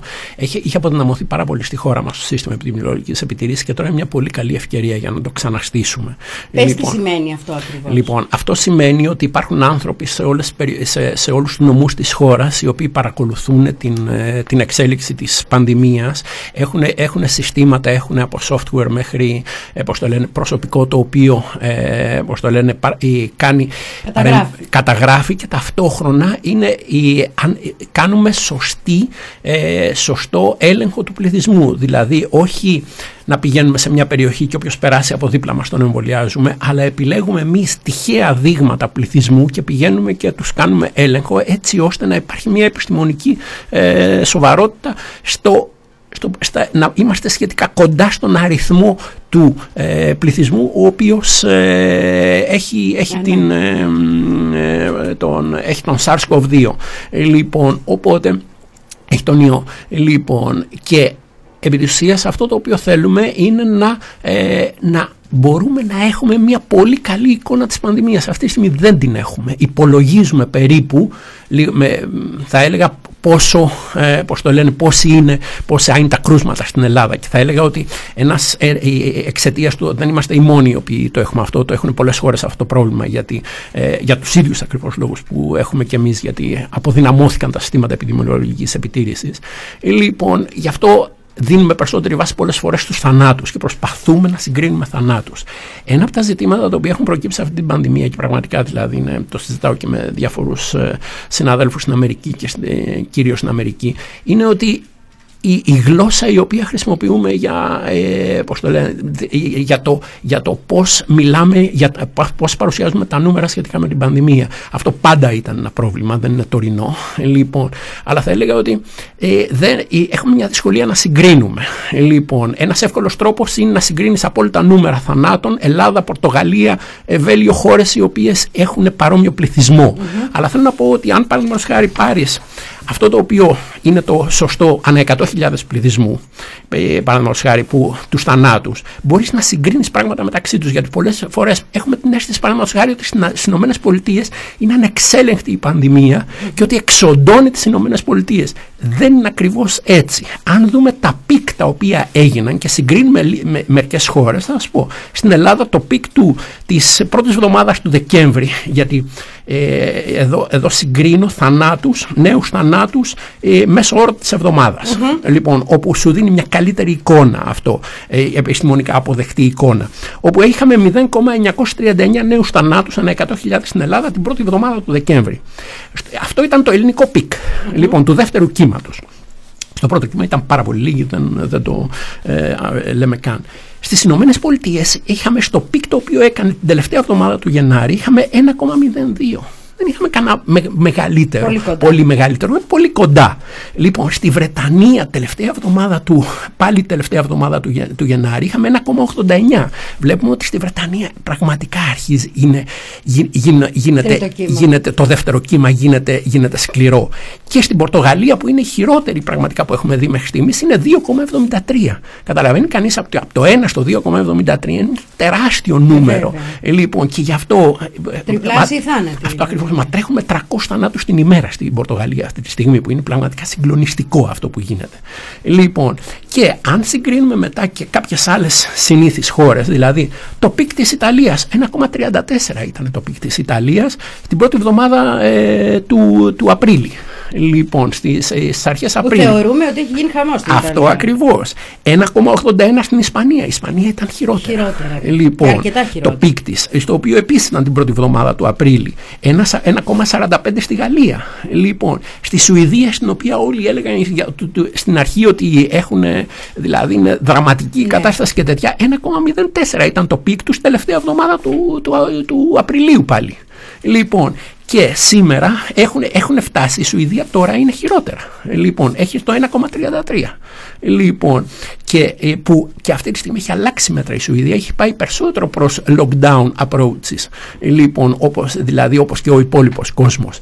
Μερικές φορές αναρωτιέμαι κατά πόσο η, η, η ανάγκη της πολιτικής για επικοινωνία καθορίζει μέτρα χωρίς επί της ουσίας να μας αφήνει να δούμε ουσιαστικά και σοβαρά την επιστημο... να κάνουμε επιστημονική ανάλυση. Είναι τελείως άλλα αυτά που Και- λες τώρα από την εικόνα που έχουμε οι περισσότεροι, όντως. Δηλαδή για το τι συμβαίνει στις διάφορες Και χώρες. σας λέω, αυτά είναι νούμερα τα βρίσκεις πολύ εύκολα στο ίντερνετ, σε όλα τα site αυτά είναι από το site του, ε, του John Hopkins και είναι τα επίσημα νούμερα, τα οποία πατάς το κουμπάκι που λέει ανά 100.000 πληθυσμού. Λοιπόν, αντί για απόλυτους θανάτους. Και αυτή είναι η θάνατη ανά 100.000 πληθυσμού. Οπότε μπορείς να συγκρίνεις. Βέβαια, καταλαβαίνω ότι ο, άν- ο κόσμος θέλει να ξέρει πώς πεθάναν στην Ελλάδα κάθε μέρα. Αυτό τη είναι στιγμή- άλλο, είναι άλλο η είδηση, άλλο η επιστήμη, έτσι. Αυτό Και ακριβώς. επίσης είναι άλλο το τι επιλέγει με βάση την πολιτική μιας χώρας η είδηση να σου πει. Αυτό ακριβώς. Γιατί αυτό που βλέπω εγώ τώρα με αυτά που μας λες είναι ότι οι ειδήσεις κατευθύνουν προς μια συγκεκριμένη εικόνα, τον κόσμο, ενώ στην πραγματικότητα η εικόνα είναι άλλη.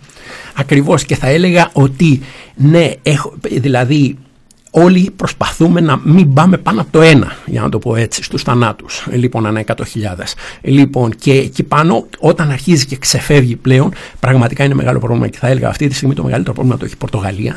Ε, Λοιπόν, αλλά θέλω να πω ότι οι- στις περισσότερες, ε, στις περισσότερες άλλες χώρες που συγκρίνουμε, δηλαδή η η κατάσταση ήταν μεταξύ 1, 1,3, 1,5 εκεί. Λοιπόν, και θα έλεγα ότι ναι, ξέφυγε, ξέφυγε σε κάποιους, αλλά υπάρχει από τη μία το επικοινωνιακό, Λοιπόν, και θα έλεγα ότι στην Ιταλία ήταν λογικό, ήταν η πρώτη η Ναι. οποία ήρθε στην Ιταλία, οπότε ήταν λογικό να μας τρομάζει όλο αυτό. Και επίσης έχετε υπόψη ότι αυτό είναι το νούμερο συνολικά για την Ιταλία. Λοιπόν, οπότε θέλω να πω ότι, ε, δηλαδή αυτό ήταν το πικ, ε, το, πώς το λένε, της μέγιστο. Ιταλίας, το μέγιστο, ε, πώς το λένε, ε, μια συγκεκ- τη συγκεκριμένη εβδομάδα. Λοιπόν, και ε, σίγουρα ήταν πολύ μεγαλύτερο στη Λομβαρδία. Λοιπόν, ε, λοιπόν, οπότε θέλω να πω ότι δεν ε, ε, θα πρέπει λίγο να είμαστε πολύ προσεκτικοί στη, στην ανάλυση που κάνουμε από τα νούμερα τα οποία βλέπουμε. Αλλά θα έλεγα ότι ναι, ζούμε σε έναν κόσμο, ζούμε σε ένα σύστημα το οποίο ε, η- είναι αυτό που λέμε ότι τα κράτη κινούνται από συμφέροντα. Λοιπόν, και τα οποία, πώς το λένε, δηλαδή... η πολιτική επίσης. Αυτό, αυτό Και ο ακριβώς. Μικρολιώτα. Αυτό ακριβώς. Λοιπόν, οπότε δηλαδή είναι, είναι, είναι λογικό, αλλά θα έλεγα ότι μερικές φορές μπορεί να φτάσει να γίνει πολύ ανήθικο. Λοιπόν, να μην δίνουμε ουσιαστική πληροφορία και να μην δίνουμε σοβαρή ανάλυση για αυτό το οποίο συμβαίνει, ειδικά σε μια πανδημία. Μια πανδημία δεν είναι συνηθισμένη κατάσταση. Ειδικά η συγκεκριμένη Ειδικά είναι. η συγκεκριμένη. Νομίζω παρότι υπάρχουν συγκρίσεις, τις έχεις κάνει και εσύ και αναφορές στην πανδημία της γρήπης του 18 και το τι έγινε τότε. Ε, είναι γενιές που δεν είχαμε μια τέτοια εμπειρία Αυτό ακριβώς. και που θεωρούνταν τέτοια φαινόμενα, φαινόμενα που αφορούν μόνος τους φτωχούς και τις χώρες που δεν. ε, Οι Ηνωμένες Πολιτείες έχουν φτάσει περίπου στα νούμερα των θανάτων που είχαν και στην πανδημία του 18. Στην πανδημία των 18 οι Ηνωμένες Πολιτείες έχασαν περίπου 500.000 κόσμο. Αυτή τη στιγμή έχουν χάσει 450.000 από την. ε, βέβαια, διαφορετικό μέγεθος πληθυσμού τότε, διαφορετικό Ναι, τώρα. τώρα. Λοιπόν, αλλά βλέπουμε ότι σε απόλυτο αριθμό θανάτων οι Ηνωμένες Πολιτείες ζουν μια επανάληψη της πανδημίας του 1918. Λοιπόν, πράγμα το οποίο πραγματικά είναι σημαντικό. Δεν είναι αστεία αυτή η πανδημία η οποία ζούμε, αλλά από την άλλη θα πρέπει να αντιληφθούμε και το μέγεθος και ένα πολύ σημαντικό πράγμα είναι να πρέπει να καταλάβουμε λοιπόν πώς λειτουργούν κάποια μέτρα. Είπαμε κάποια πράγματα για τα lockdown. Έχουμε και μια περίπου ερώτηση. Ναι. Περίμενε για να προχωρήσουμε στα μέτρα, γιατί αυτό μας αφορά όλους και το τι έγινε μας αφορά όλους. Ε, έχει λέει μια παγίδα αυτό που λες σε μεγάλες χώρες γιατί μπορεί σε ένα μέρος της Ρωσίας να μην έχεις καθόλου τον ιό και σε άλλα να γίνεται χαμός. Ναι, αλλά το ανά 100.000 νομίζω ότι ακριβώς αυτό το πρόβλημα λύνει. Λύνει ακριβώς, ναι. Δηλαδή ουσιαστικά Ναι, ναι, Δεν, ναι. είναι- δεν δημιουργεί, ίσα ίσα βλέπει σωστότερα το, Έτσι. Το τι συμβαίνει. Έτσι ακριβώς. Για- αναφέρει τη Βραζιλία με τους Μανάους και το τι έχει γίνει εκεί. Είπες εσύ για τη Λομβαρδία. Όμως Ναι. θα πρέπει να δεις το σύνολο της χώρας. Ναι. Και το σύνολο της χώρας είναι γιατί εκεί μπαίνουν συγκεκριμένα μέτρα σε συγκεκριμένο πληθυσμό και ισχύουν σε αυτά τα σύνορα. Έτσι. Πα- πα- από την άλλη, τα lockdown είναι απίθανα προβληματικό μέτρο. Γιατί καταρχήν δεν, έχει, δεν έχουμε ενιαία εικόνα. Σε όλο τον κόσμο που έχουν εφαρμοστεί lockdown έχουμε από απόλυτη αποτυχία μέχρι εξαιρετικά ψηλή επιτυχία. Λοιπόν, αλλά δεν είμαστε πολύ σίγουροι τι πώς ακριβώς τα lockdown σε κάποιες χώρες δουλεύουν και σε κάποιες δεν δουλεύουν. Δηλαδή επειδή περισσότερο, περισσότερο παίρνουν παρόμοια μέτρα όλες οι χώρες, παραδείγματος χάρη στο Περού ήταν μια παταγώδης αποτυχία το lockdown. Δεν λειτούργησε. Στην Ελλάδα γενικά λειτούργησε. Στην Ελλάδα μας έδειξε ότι όταν το παίρνεις νωρίς λειτουργεί. Αν αφήσεις την, ε, Τα να, καλοκαιρινά. να εξελιχθεί, αν αφήσεις λίγο να εξελιχθεί η- ο ιός, να κινηθεί μέσα στην κοινότητα και το πάρεις αργότερα, δεν φαίνεται ότι λειτουργεί τόσο καλά όπως μας έδειξε το δεύτερο κύμα. Δηλαδή όπου είχαμε το μεγάλο πικ αυτό που είπαμε με τους 0,939 ε, νέους θανάτους ανά 100.000 αρχές Δεκέμβρη. Λοιπόν, βλέπουμε λοιπόν ότι γι' αυτό λέω ότι είναι πυρηνικό όπλο το lockdown. Δηλαδή κλειδώνεις μια ολόκληρη κοινωνία. Είναι σκληρό αυτό το πράγμα. Λοιπόν, δηλαδή Και πρέπει δημιουργεί και πολλά, πολλά άλλα προβλήματα. αυτό και- ακριβώς. Βέβαια, βε- ε, νομίζω ότι οι Ευρωπαίοι ηρεμήσανε λίγο γιατί είδαν ότι ο τρόπος που κάνουν lockdown, που αφήνουν κάποια επαγγέλματα να κινούνται, τα, τα λεγόμενα απαραίτητα, ε, λοιπόν, και αφήνουν λίγο την αγο- κάποια κομμάτια της αγοράς να κινούνται και κλείνοντας ε, το υπόλοιπο, δείχνει ότι δεν τους κοστίζει πολλά δις. Αλλά θα έλεγα ότι αυτό είναι η μία όψη, λοιπόν, α- γιατί υπάρχει και, το, και ο ψυχολογικός φόρτος, υπάρχει, υπάρχει και η πίεση που νιώθει ο πληθυσμός. Φέρνουμε κοινωνίες στα όρια. Λοιπόν, και αυτό το πράγμα, πραγματικά δηλαδή θα πρέπει κάπως να το, να το βελτιώσουμε. Δεν είναι δυνατόν να τσιτώνουμε και να κλειδαμπαρώνουμε κάθε τρεις και λίγο τις κοινωνίες, επειδή Ε, κοίταξε. απλά δεν ξέρουμε τι να κάνουμε. Προχτές πήγα στο φαρμακείο να πάρω κάτι σαμπουάν, καλά θα το πω, και μιλούσα με τη Μαρίνα, η οποία είναι φαρμακοποιός μας, ένας υπέροχος άνθρωπος και μου έλεγε πόση έλλειψη υπάρχει αυτή τη στιγμή σε αντικαταθλιπτικά. Γίνονται οι εξετάσεις στα νερά για να καταλάβουν τι γίνεται με τα αντικαταθλιπτικά και έχουμε βαρέσει νούμερα απίστευτα.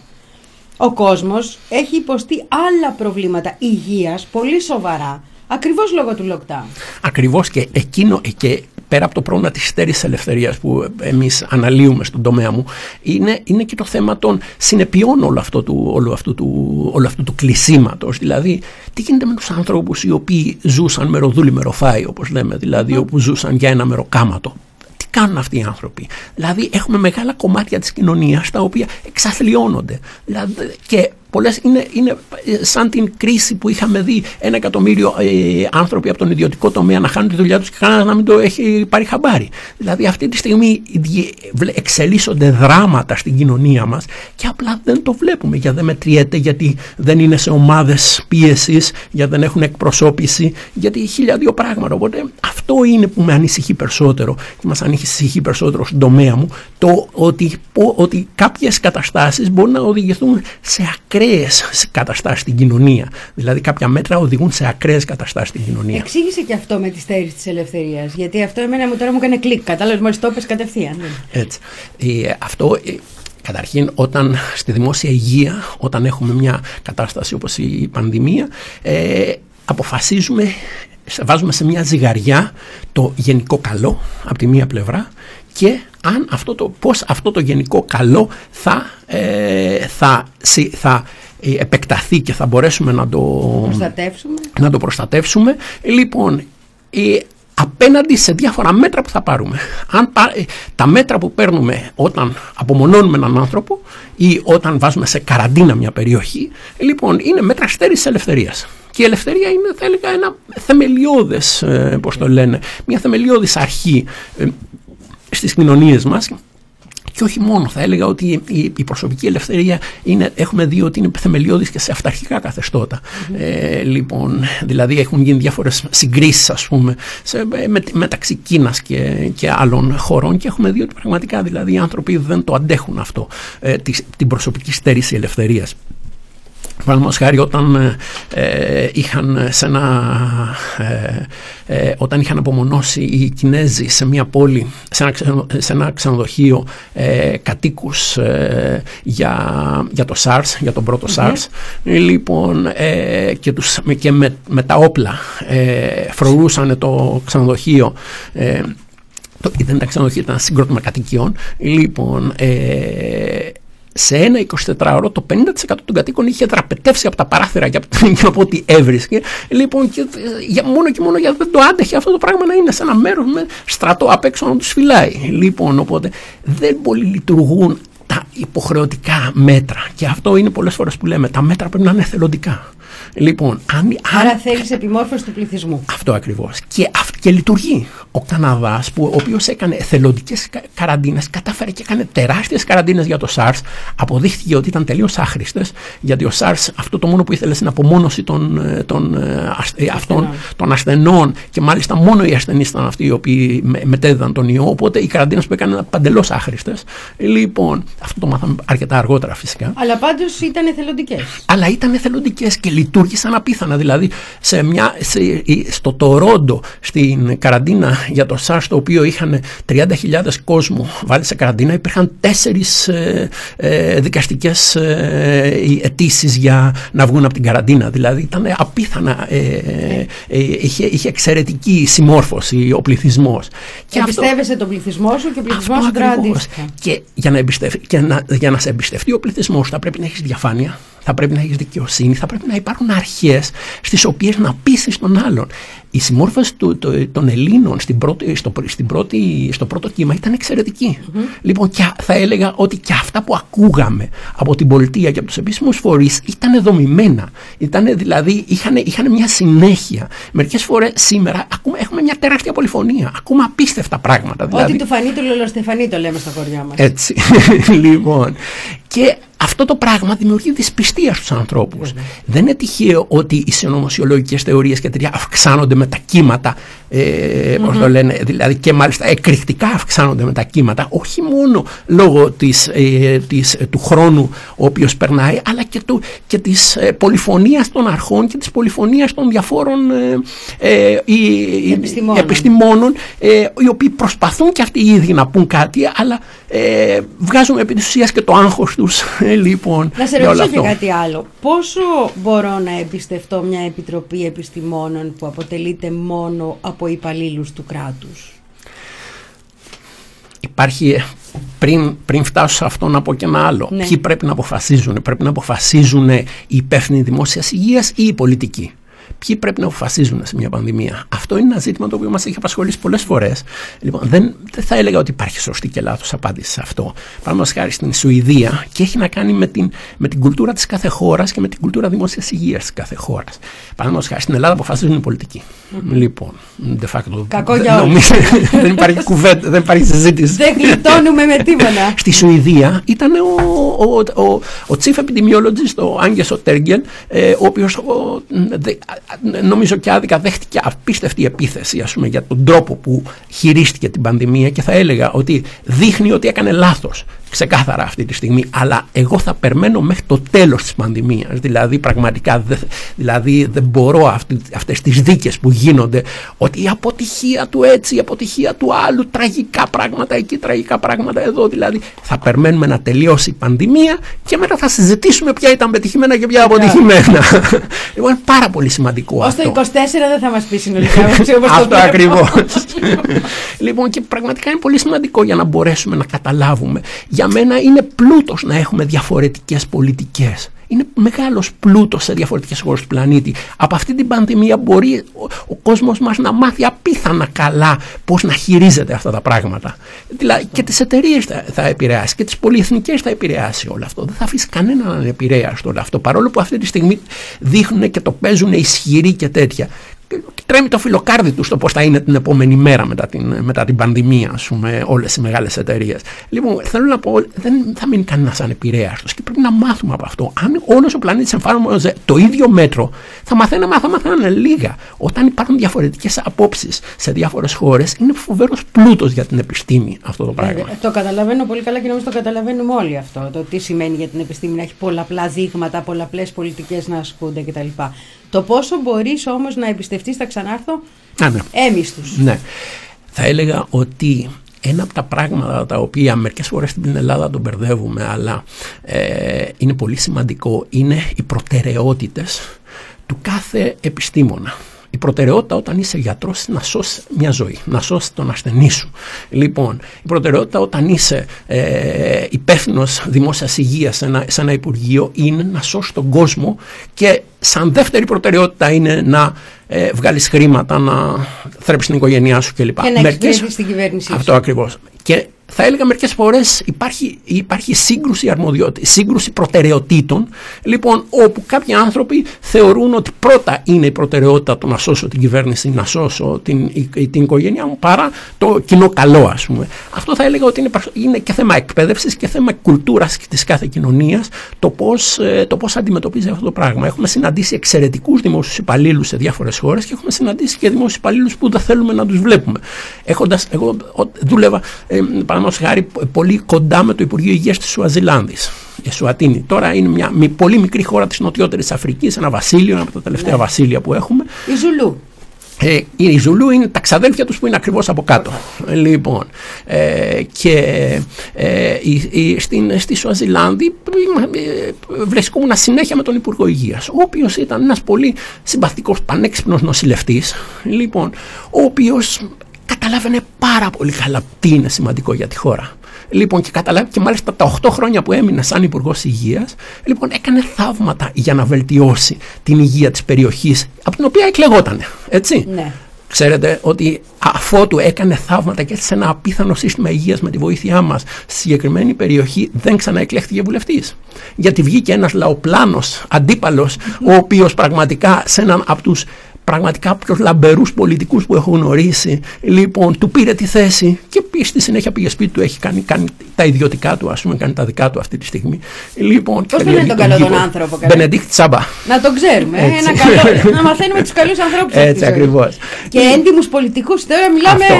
Μπενετίκτ Σαμπά μπήκε στο δεκάλογο. 10 ονόματα, εντάξει, εκεί 15. Πόσα θα Έτσι. έχει. Λοιπόν, και θα έλεγα ότι πραγματικά δηλαδή βλέπουμε ότι ναι, δηλαδή πληρώνεις το τίμημα πολλές φορές. Και το τίμημα δεν είναι και δίκαιο. Γι' αυτό λέω πόσο ανεξάρτητα μπορεί να δράσει ένας λαός, πώς μπορεί να έχει κάποιες δομές που να ελέγχουν σε αυτό το επίπεδο πια την εξουσία. Εκεί είναι ένα ζήτημα. Γι' αυτό στις δημοκρατίες δικές μας υπάρχει το, λέ- το, το, κομμάτι, το δικαστικό κομμάτι, το νομικό κομμάτι, το οποίο θεωρητικά θα πρέπει να κάνει αυτό το πράγμα. Ένα πράγμα που λέμε στις πανδημίες και το νομικό κομμάτι είναι τεράστιο θέμα στις πανδημίες, στις επιδημίες γενικά, είναι ότι θα πρέπει να είναι πιο εύκολη η πρόσβαση στο νομικό σύστημα για οποιονδήποτε θέλει. Όταν υπάρχει μια επιδημία και παίρνονται έκτακτα μέτρα, θα πρέπει να είναι α, πολύ εύκολη η πρόσβαση των ανθρώπων να καταγγείλουν αυτά τα μέτρα. Να, να, να, να κάνουν μια μήνυση. Αντιδράσουν. να αντιδράσουν έτσι ώστε να μπορείς να, να, να μαζεύεις τις αντιδράσεις και να μπορείς να βλέπεις αν υπάρχουν λο- λέ- παράλογα πράγματα τα οποία έχεις βάλει μέσα στους νόμους και τα οποία πλήττουν ε, τμήματα του πληθυσμού. Λοιπόν και έτσι ώστε να προστατεύεις τη, πραγματικά τους, τους λίγους ανθρώπους οι οποίοι θα μπορούν να βρεθούν σε ένα τεράστιο αδιέξοδο. Και αυτό θα πρέπει να είναι μέρος του, του πακέτου, μέρος του πλαισίου του οποίου πρέπει να φτιάξεις το νομικό και το πώς ο άλλος και, θα, και είναι υποχρέωση της πολιτείας, όχι του πολίτη να ψάξει να βρει που Νομίζω θα... ότι η κυβέρνησή μας ένα από τα πρώτα πράγματα που κατάργησε ήταν η διαφάνεια στο συγκεκριμένο θέμα. Έτσι, κλείσαμε τα, τα της διαφάνειας, δεν χρειάζονται γιατί έχουμε να αντιμετωπίσουμε την πανδημία μέσα σε έκτακτη κατάσταση. Νομίζω ότι μόλις μας έδωσε μια πολύ καλή απάντηση σε αυτό. Αυτό ακριβώς. In the school gym locker, and they finally were looking at D. I was a high school loser,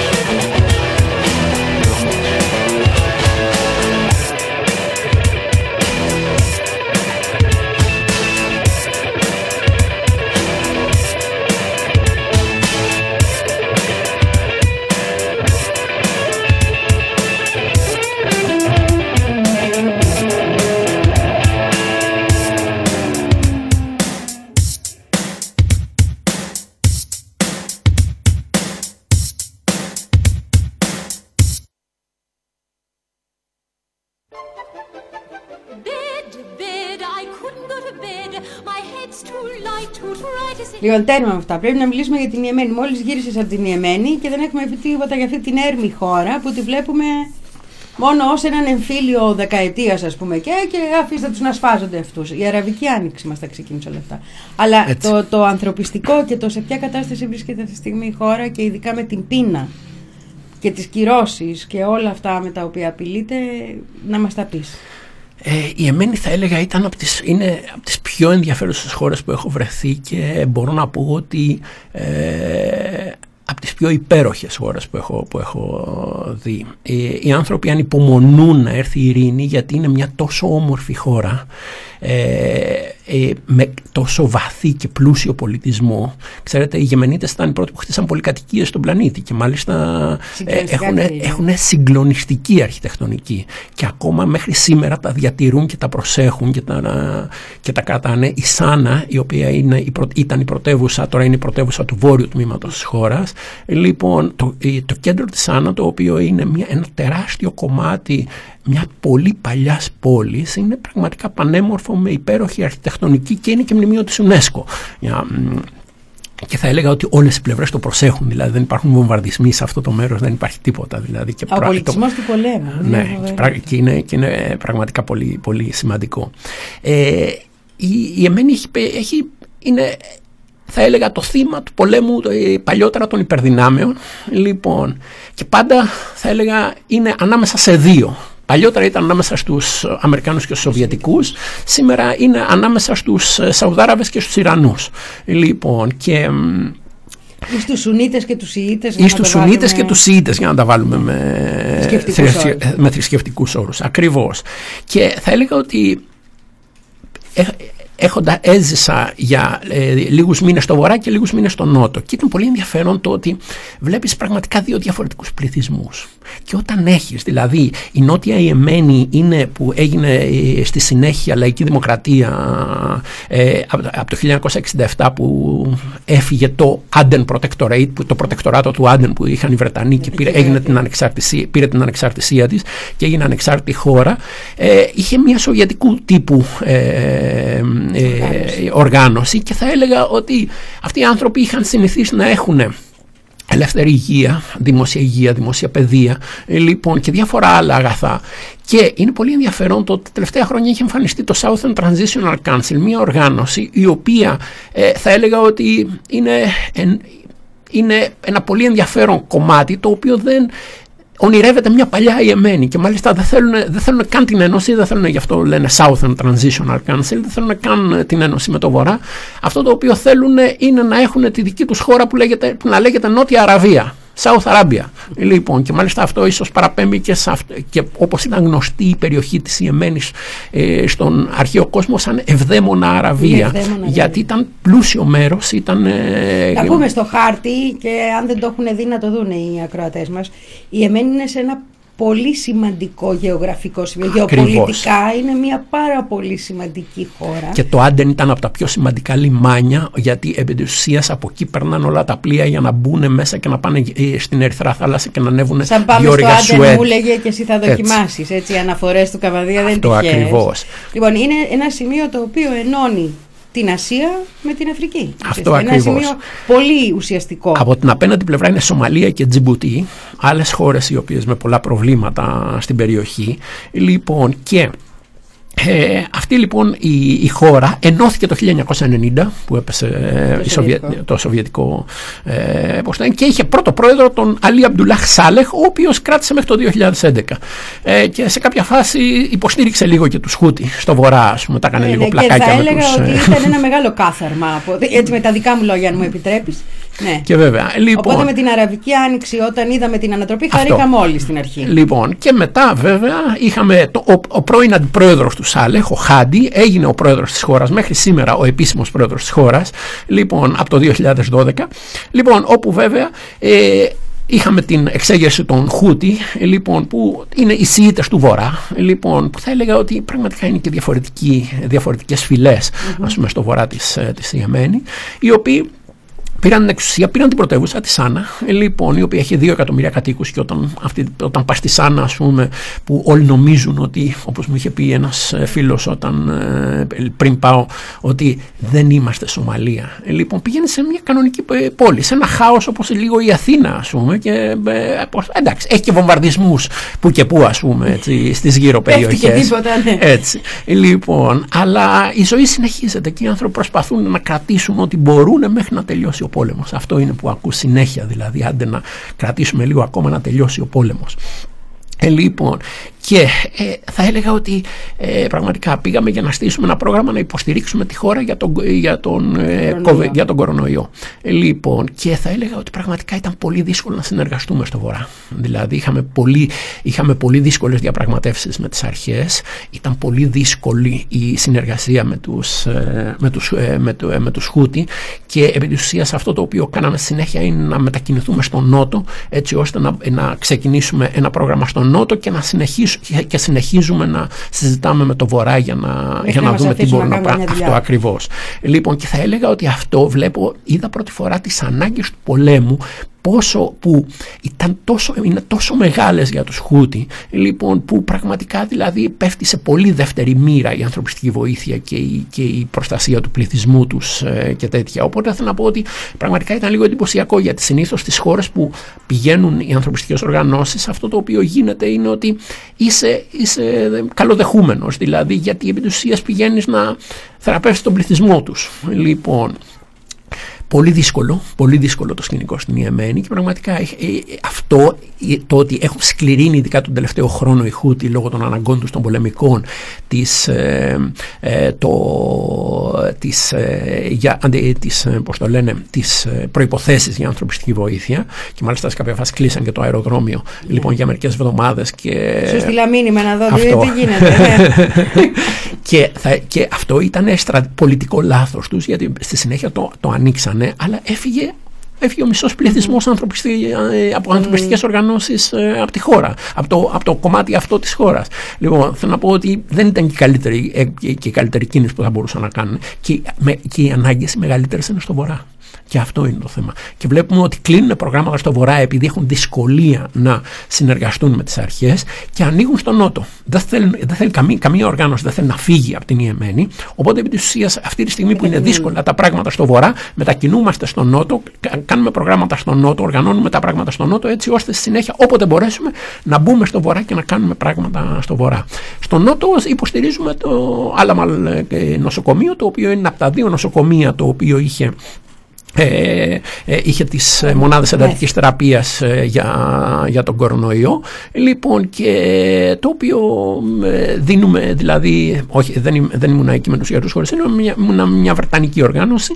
Λοιπόν όπου δίνουμε ε, όπου υποστηρίζουμε με, με ειδικούς σε διάφορους τομείς λοιπόν την, ε, να, ώστε να λειτουργεί σωστά και να προετοιμαστούμε για το πιθανό δεύτερο κύμα στην Ιεμένη. Ξέρεις, νομίζω ότι έβλαψε πολύ και ίσως αυτό να είναι και ένα κομμάτι της ε, δυσπιστίας, ας το πούμε έτσι, των Χούτι. Το γεγονός ότι πολλές μη κυβερνητικές οργανώσεις, αυτό βέβαια δεν αφορά τους γιατρούς χωρίς σύνορα, δεν αφορά γιατρούς θα έλεγα γενικά, έχουν πλέον το στίγμα των συνεργαζόμενων με συγκεκριμένες κυβερνήσεις.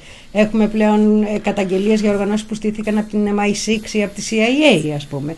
Και εκεί ακριβώς μπαίνει ένα ζήτημα για το πώς μπορούν να βοηθηθούν οι πληθυσμοί. Και η δυσπιστία αυτή σε μια πολεμική σύραξη θα έλεγα ότι είναι και λογική και αναμενόμενη. Δεν, είναι, δεν τη δικαιολογώ με την έννοια ότι θα χάσεις ζωές γι' αυτό, αλλά κατανοώ σε έναν εμφύλιο τέτοιον πώς μπορείς να το δεις. αν το πάω λίγο σε πιο θεωρητικό επίπεδο θα πούμε ότι η, ανθρω- η ανθρωπιστική δράση είναι μέρος του πολέμου. Είναι μέρος του, συσ- ε, του, θα έλεγα του, του συστήματος του πολέμου. Και τι εννοώ με αυτό; Εννοώ ότι δεν μπορεί να υπάρχει η απόλυτη απανθρωπιά όπως πρέπει να μετριάζουμε και την απόλυτη ανθρωπιά. Λοιπόν σε επίπεδο αρχών. Δηλαδή, ε, το να πας, παραδείγματος χάρη σε μια εμπόλεμη ζώνη και να αρχίσεις να θραπεύεις όποιον βρεις μπροστά σου, μπορεί να σε σκοτώσει, μπορεί να το διαλύσει όλα. Θα πρέπει να βάλεις προτεραιότητες. Γι' αυτό και ο Διεθνής Ερυθρός Σταυρός έφτιαξε διάφορες αρχές, τις οποίες ακολουθούμε όλοι. Λοιπόν, ανεξαρτησία, ουδετερότητα. Ε, λοιπόν, έτσι ώστε να μπορείς να επιλέγεις με τον καλύτερο δυνατό τρόπο και να μεγιστοποιείς τα ωφέλη, όπως είπαμε προηγουμένως, που θέλουμε να κάνουμε και στην πανδημία, να μεγιστοποιείς τα ωφέλη για τον πληθυσμό. Λοιπόν, Απ' την άλλη πλευρά δεν μπορεί να είναι τελείως απάνθρωπος ένας πόλεμος. Δηλαδή σε κάποια φάση με, με είχε κάποιος ρωτήσει «Μα καλά, ε, τι κάνουν οι ανθρωπιστικές οργανώσεις, μια τρύπα στο νερό κάνουν σε έναν πόλεμο. Και αυτό το οποίο είχα πει είναι το εξής, σκέψου πολέμους χωρίς ανθρωπιστική δράση. Σκέψου πολέμους που κανένας δεν βοηθάει τους τους πληγωμένους, που κανένας δεν βοηθάει ε, τους ασθενείς, που κανένας δεν βοηθάει, που πεθαίνουν αβοήθητοι. Σκέψου όπως αυτό που είχε δει ο Ντινάν στο Σολφερίνο, ένα πεδίο, ε, μάλλον δεν το είχε δει ο ίδιος, αλλά μην το κάνουμε θέμα. Ναι, δεν πειράζει. ένα Ναι. πεδίο μάχης, το οποίο για μέρες ακούγονταν κραυγές οδύνης και, και, και, και τρόμου. Γιατί κανένας δεν βοηθούσε αυτούς τους ανθρώπους. Είναι συγκλονιστικό, είναι απάνθρωπο, δεν το αντέχεις. Ακόμα και ο μεγαλύτερος στρατηγός να έχει νικήσει, δεν αντέχεις να είσαι σε ένα πεδίο μάχης στο οποίο οι άνθρωποι να πεθαίνουν από τον πόνο για μέρες και εβδομάδες. Δεν γίνεται αυτό το πράγμα. Είναι ενάντια στη φύση μας. Οπότε εκεί πάνω θα έλεγα ότι ο ανθρωπισμός και η ανθρωπιστική δράση ήρθαν να δώσουν μια απάντηση σε αυτό, να μετριάσουμε λίγο αυτή την, αυτό, αυτό το πράγμα ας πούμε, του πολέμου. Λοιπόν, και το κάνουμε. Και πολλές φορές πολύ πετυχημένα και πολλές φορές βοηθάει η ανθρωπιστική δράση να τελειώσει και ο πόλεμος. Βοηθάει να, οι άνθρωποι μετά τον πόλεμο να έχουν τη δυνατότητα να σταθούν ξανά στα πόδια τους χωρίς να έχουν καταστραφεί τελείως. Λοιπόν, και αυτό πραγματικά είναι ανεκτήμητο. Εκεί πέρα φυσικά όλα τα λουλούδια ανθίζουν. Ναι. Λοιπόν, ε, και, και είναι λογικό. Για μένα. Και οι είναι- τσουκνίδες μαζί. αυτό ακριβώς. λοιπόν, για μένα είναι σημαντικό. Νομίζω ότι ο κόσμος ξέρει τις σοβαρές οργανώσεις, ξέρει τους σοβαρούς οργανισμούς που δουλεύουν σε αυτόν τον κόσμο, γιατροί χωρί σύνορα και άλλες Θα το πω οργανώσεις. εγώ. Στηρίζουμε Press Project και γιατρούς χωρίς σύνορα. Ευχαριστώ πολύ. Παρόλο που δεν είμαι τώρα στο γιατρού χωρί Κοίταξε, σύνορα, δεν έχει ευχαριστώ. σημασία. Μα ε, κοίταξε, ο τρόπος που συνεργαστήκαμε τότε και σε έχουν περάσει τόσα χρόνια για μένα. Νομίζω εκεί στηρίζεται η φιλία μας τώρα όλα αυτά τα χρόνια. Έτσι. Εκεί στηρίζεται σε αυτό. Και αυτό είναι που ξαφνικά στη Θεσσαλονίκη δύο νέοι άνθρωποι από άλλο τομέα ο καθένας συναντιόνται γιατί νοιάζονται για μια χώρα που έχει ξεχάσει. Κάπως έτσι πήγε. Έτσι. Και το να νοιάζεσαι για αυτές τις χώρες τώρα εντάξει, εμένα με θρέφει κιόλας γιατί κάνω διεθνή, έτσι. Και σένα σε θρέφει γιατί. Αλλά το να νοιάζεις αυτές τι χώρες δεν ξεκινάει από το να θραφείς. Ξεκινάει Ναι, φυσικά. από την αλληλεγγύη του ανθρώπου προς άνθρωπο. Εκεί Έτσι πας στο ακριβώς. τέλος, Ε, ναι. ας πούμε. Να θυμίσω ότι Και τότε. τη χαρά που σου δίνει το να κάνεις πράγματα τα οποία έχουν αντίκτυπο στην κοινωνία. Ε, βέβαια. Γύρω, Μιλάς για δηλαδή. Σιέρα Λεόνε. Να θυμίσω αυτό. Και όταν λέμε Σιέρα Λεόνε, εννοούμε ένα τόπο ο οποίος παράσεται, ο οποίος είναι κατεστραμμένος. Πας και δουλεύεις εκεί που δεν υπάρχει τίποτα ουσιαστικά, έτσι δεν είναι; Ακριβώς και θα έλεγα ότι η, η εμπειρία μου από έμπολα ήταν συγκλονιστική όχι στο επίπεδο του πόσο άσχημη είναι η επιδημία αλλά στο επίπεδο το πώς οι άνθρωποι παγώνουν μπροστά σε ηθικά διλήμματα. Πώς η διεθνής κοινότητα θυμάμαι ένα γεμάτο δωμάτιο με, με εκπροσώπους ανθρωπιστικών οργανώσεων δηλαδή πρέπει να είμαστε 100 άτομα εκεί μέσα οι οποίοι έτρεμαν όλοι έτρεμαν τα χέρια τους. Έβλεπαν δηλαδή ανθρώπους να τρέμουν το φιλο, να τρέμει το φιλοκάρδι τους. Υπήρχε σε κάποια φάση, όταν συζητάγαμε ε, πού θα πάμε, τι θα κάνουμε και τέτοια, υπήρχε μια οργάνωση, συγγνώμη που γελάω, αλλά μερικές φορές και, Όχι, στον είναι πόλεμο, λογικό. και στον πόλεμο και στις επιδημίες υπάρχει αυτή μια τραγωδία και κομμωδία Βέβαια. ταυτόχρονα. Πώς θα, μετά τις κηδείες δεν γελάμε, δεν το λέμε πάνω. Αυτό. Λοιπόν, υπήρχε μια, ε, μια οργάνωση η οποία πήγαινε κάθε φορά να κάνει health promotion, να, προ- να ε, ε, ε, ε, εξ- ε, εξηγήσει στον πληθυσμό τι γίνεται σε ένα συγκεκριμένο χωριό. Αυτό το λοιπόν χω- χωριό είχαν κάνει 60 sessions of health promotion. Όταν τους είπαμε γιατί δεν πάνε σε άλλο, συνειδητοποίησαμε ότι απλά φοβόντουσαν. Είχαν βρει ένα μέρος που αισθανόντουσαν ασφαλεί και πηγαίνανε σε συγκεκριμένους ανθρώπους. και κάνανε το ίδιο πράγμα. Τους είπαμε, παιδιά, δεν γίνεται έτσι, ξέρετε.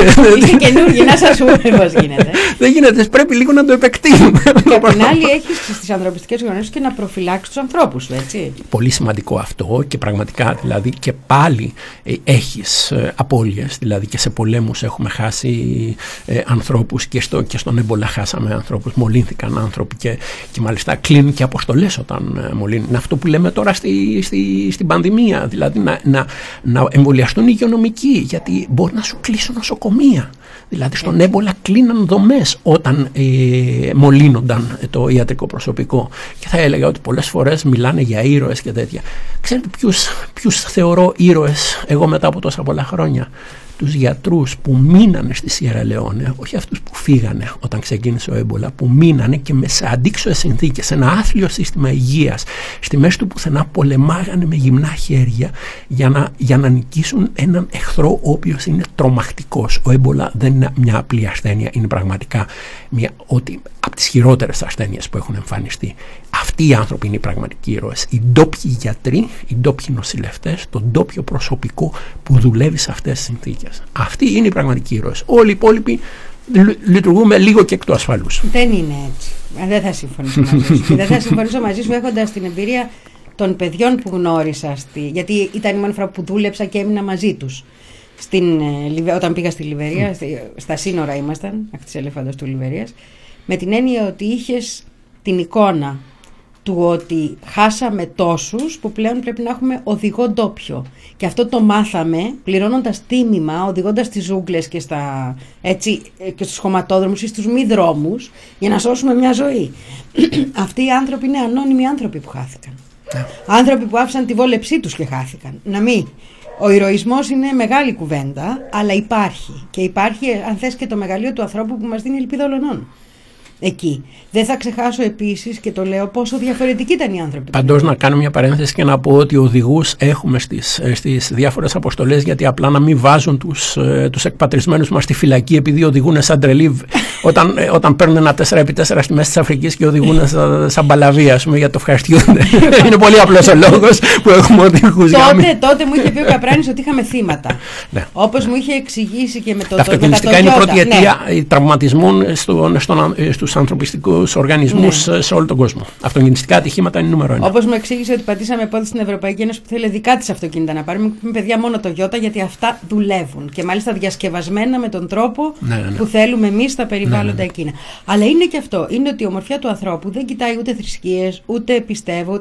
Ήταν μέσα στην ίδια ομάδα γιατρών χωρί σύνορα ένας κομμουνιστής, μία ρωμαιοκαθολική φα- ε, πάρα πολύ πιστή, η οποία προσευχόταν κάθε βράδυ, είχε φωτογραφίες των παιδιών έτσι πάνω από το κεφάλι της και προσευχόταν κάθε βράδυ. Υπήρχαν όλων των ειδών οι άνθρωποι, ένας γιατρός, Έτσι. ένας ε, της θεολογίας απελευθέρωσης, άνθρωποι οι οποίοι έρχονταν εκεί να δώσουν και που τους ένωνε αυτή η, πώς να το πω, η ομορφιά του ανθρώπου.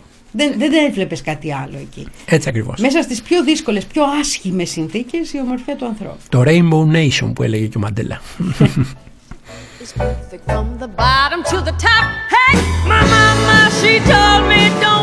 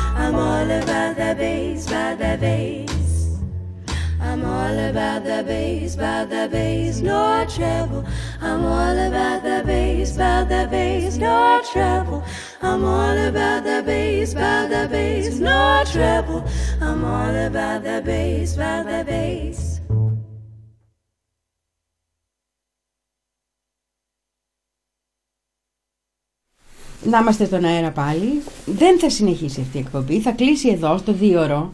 Γιατί τι να πω εγώ μετά από σένα, Ηλία μου; Ήταν μαζί μας ο Ηλίας Παυλόπουλος. Σε ευχαριστώ πάρα πολύ. Εγώ σας ευχαριστώ για την πρόσκληση και χαρά μου να συμ- συνεργάζομαι μαζί σας. Και να συνεχίσεις, γιατί σε χρειαζόμαστε. Και πόσες φορές μας έχεις λύσει απορίες ουσιαστικές, δεν λέγεται εδώ πέρα. Και να ετοιμάζεις σιγά σιγά τη βαλίτσα σου, πάμε μια κούβα. Πρέπει. Έτσι. Πάμε κούβα λοιπόν. Άντε. Λοιπόν, ακροατή μου, ετοίμαζε και εσύ, γιατί πρέπει να συνεισφέρεις να πάμε μια κούβα να κάνουμε κανένα ρεπορτάζ. Ε, Εμείς θα τα πούμε αύριο στις 6 το απόγευμα. Με τον Ηλία θα τα πούμε, ελπίζω, γραπτό σύντομα με αυτά που γίνονται. Καλό Σαββατο... Καλό... Καλή Κυριακή πλέον και καλή εβδομάδα σε όλους. Καλή Κυριακή σε όλους.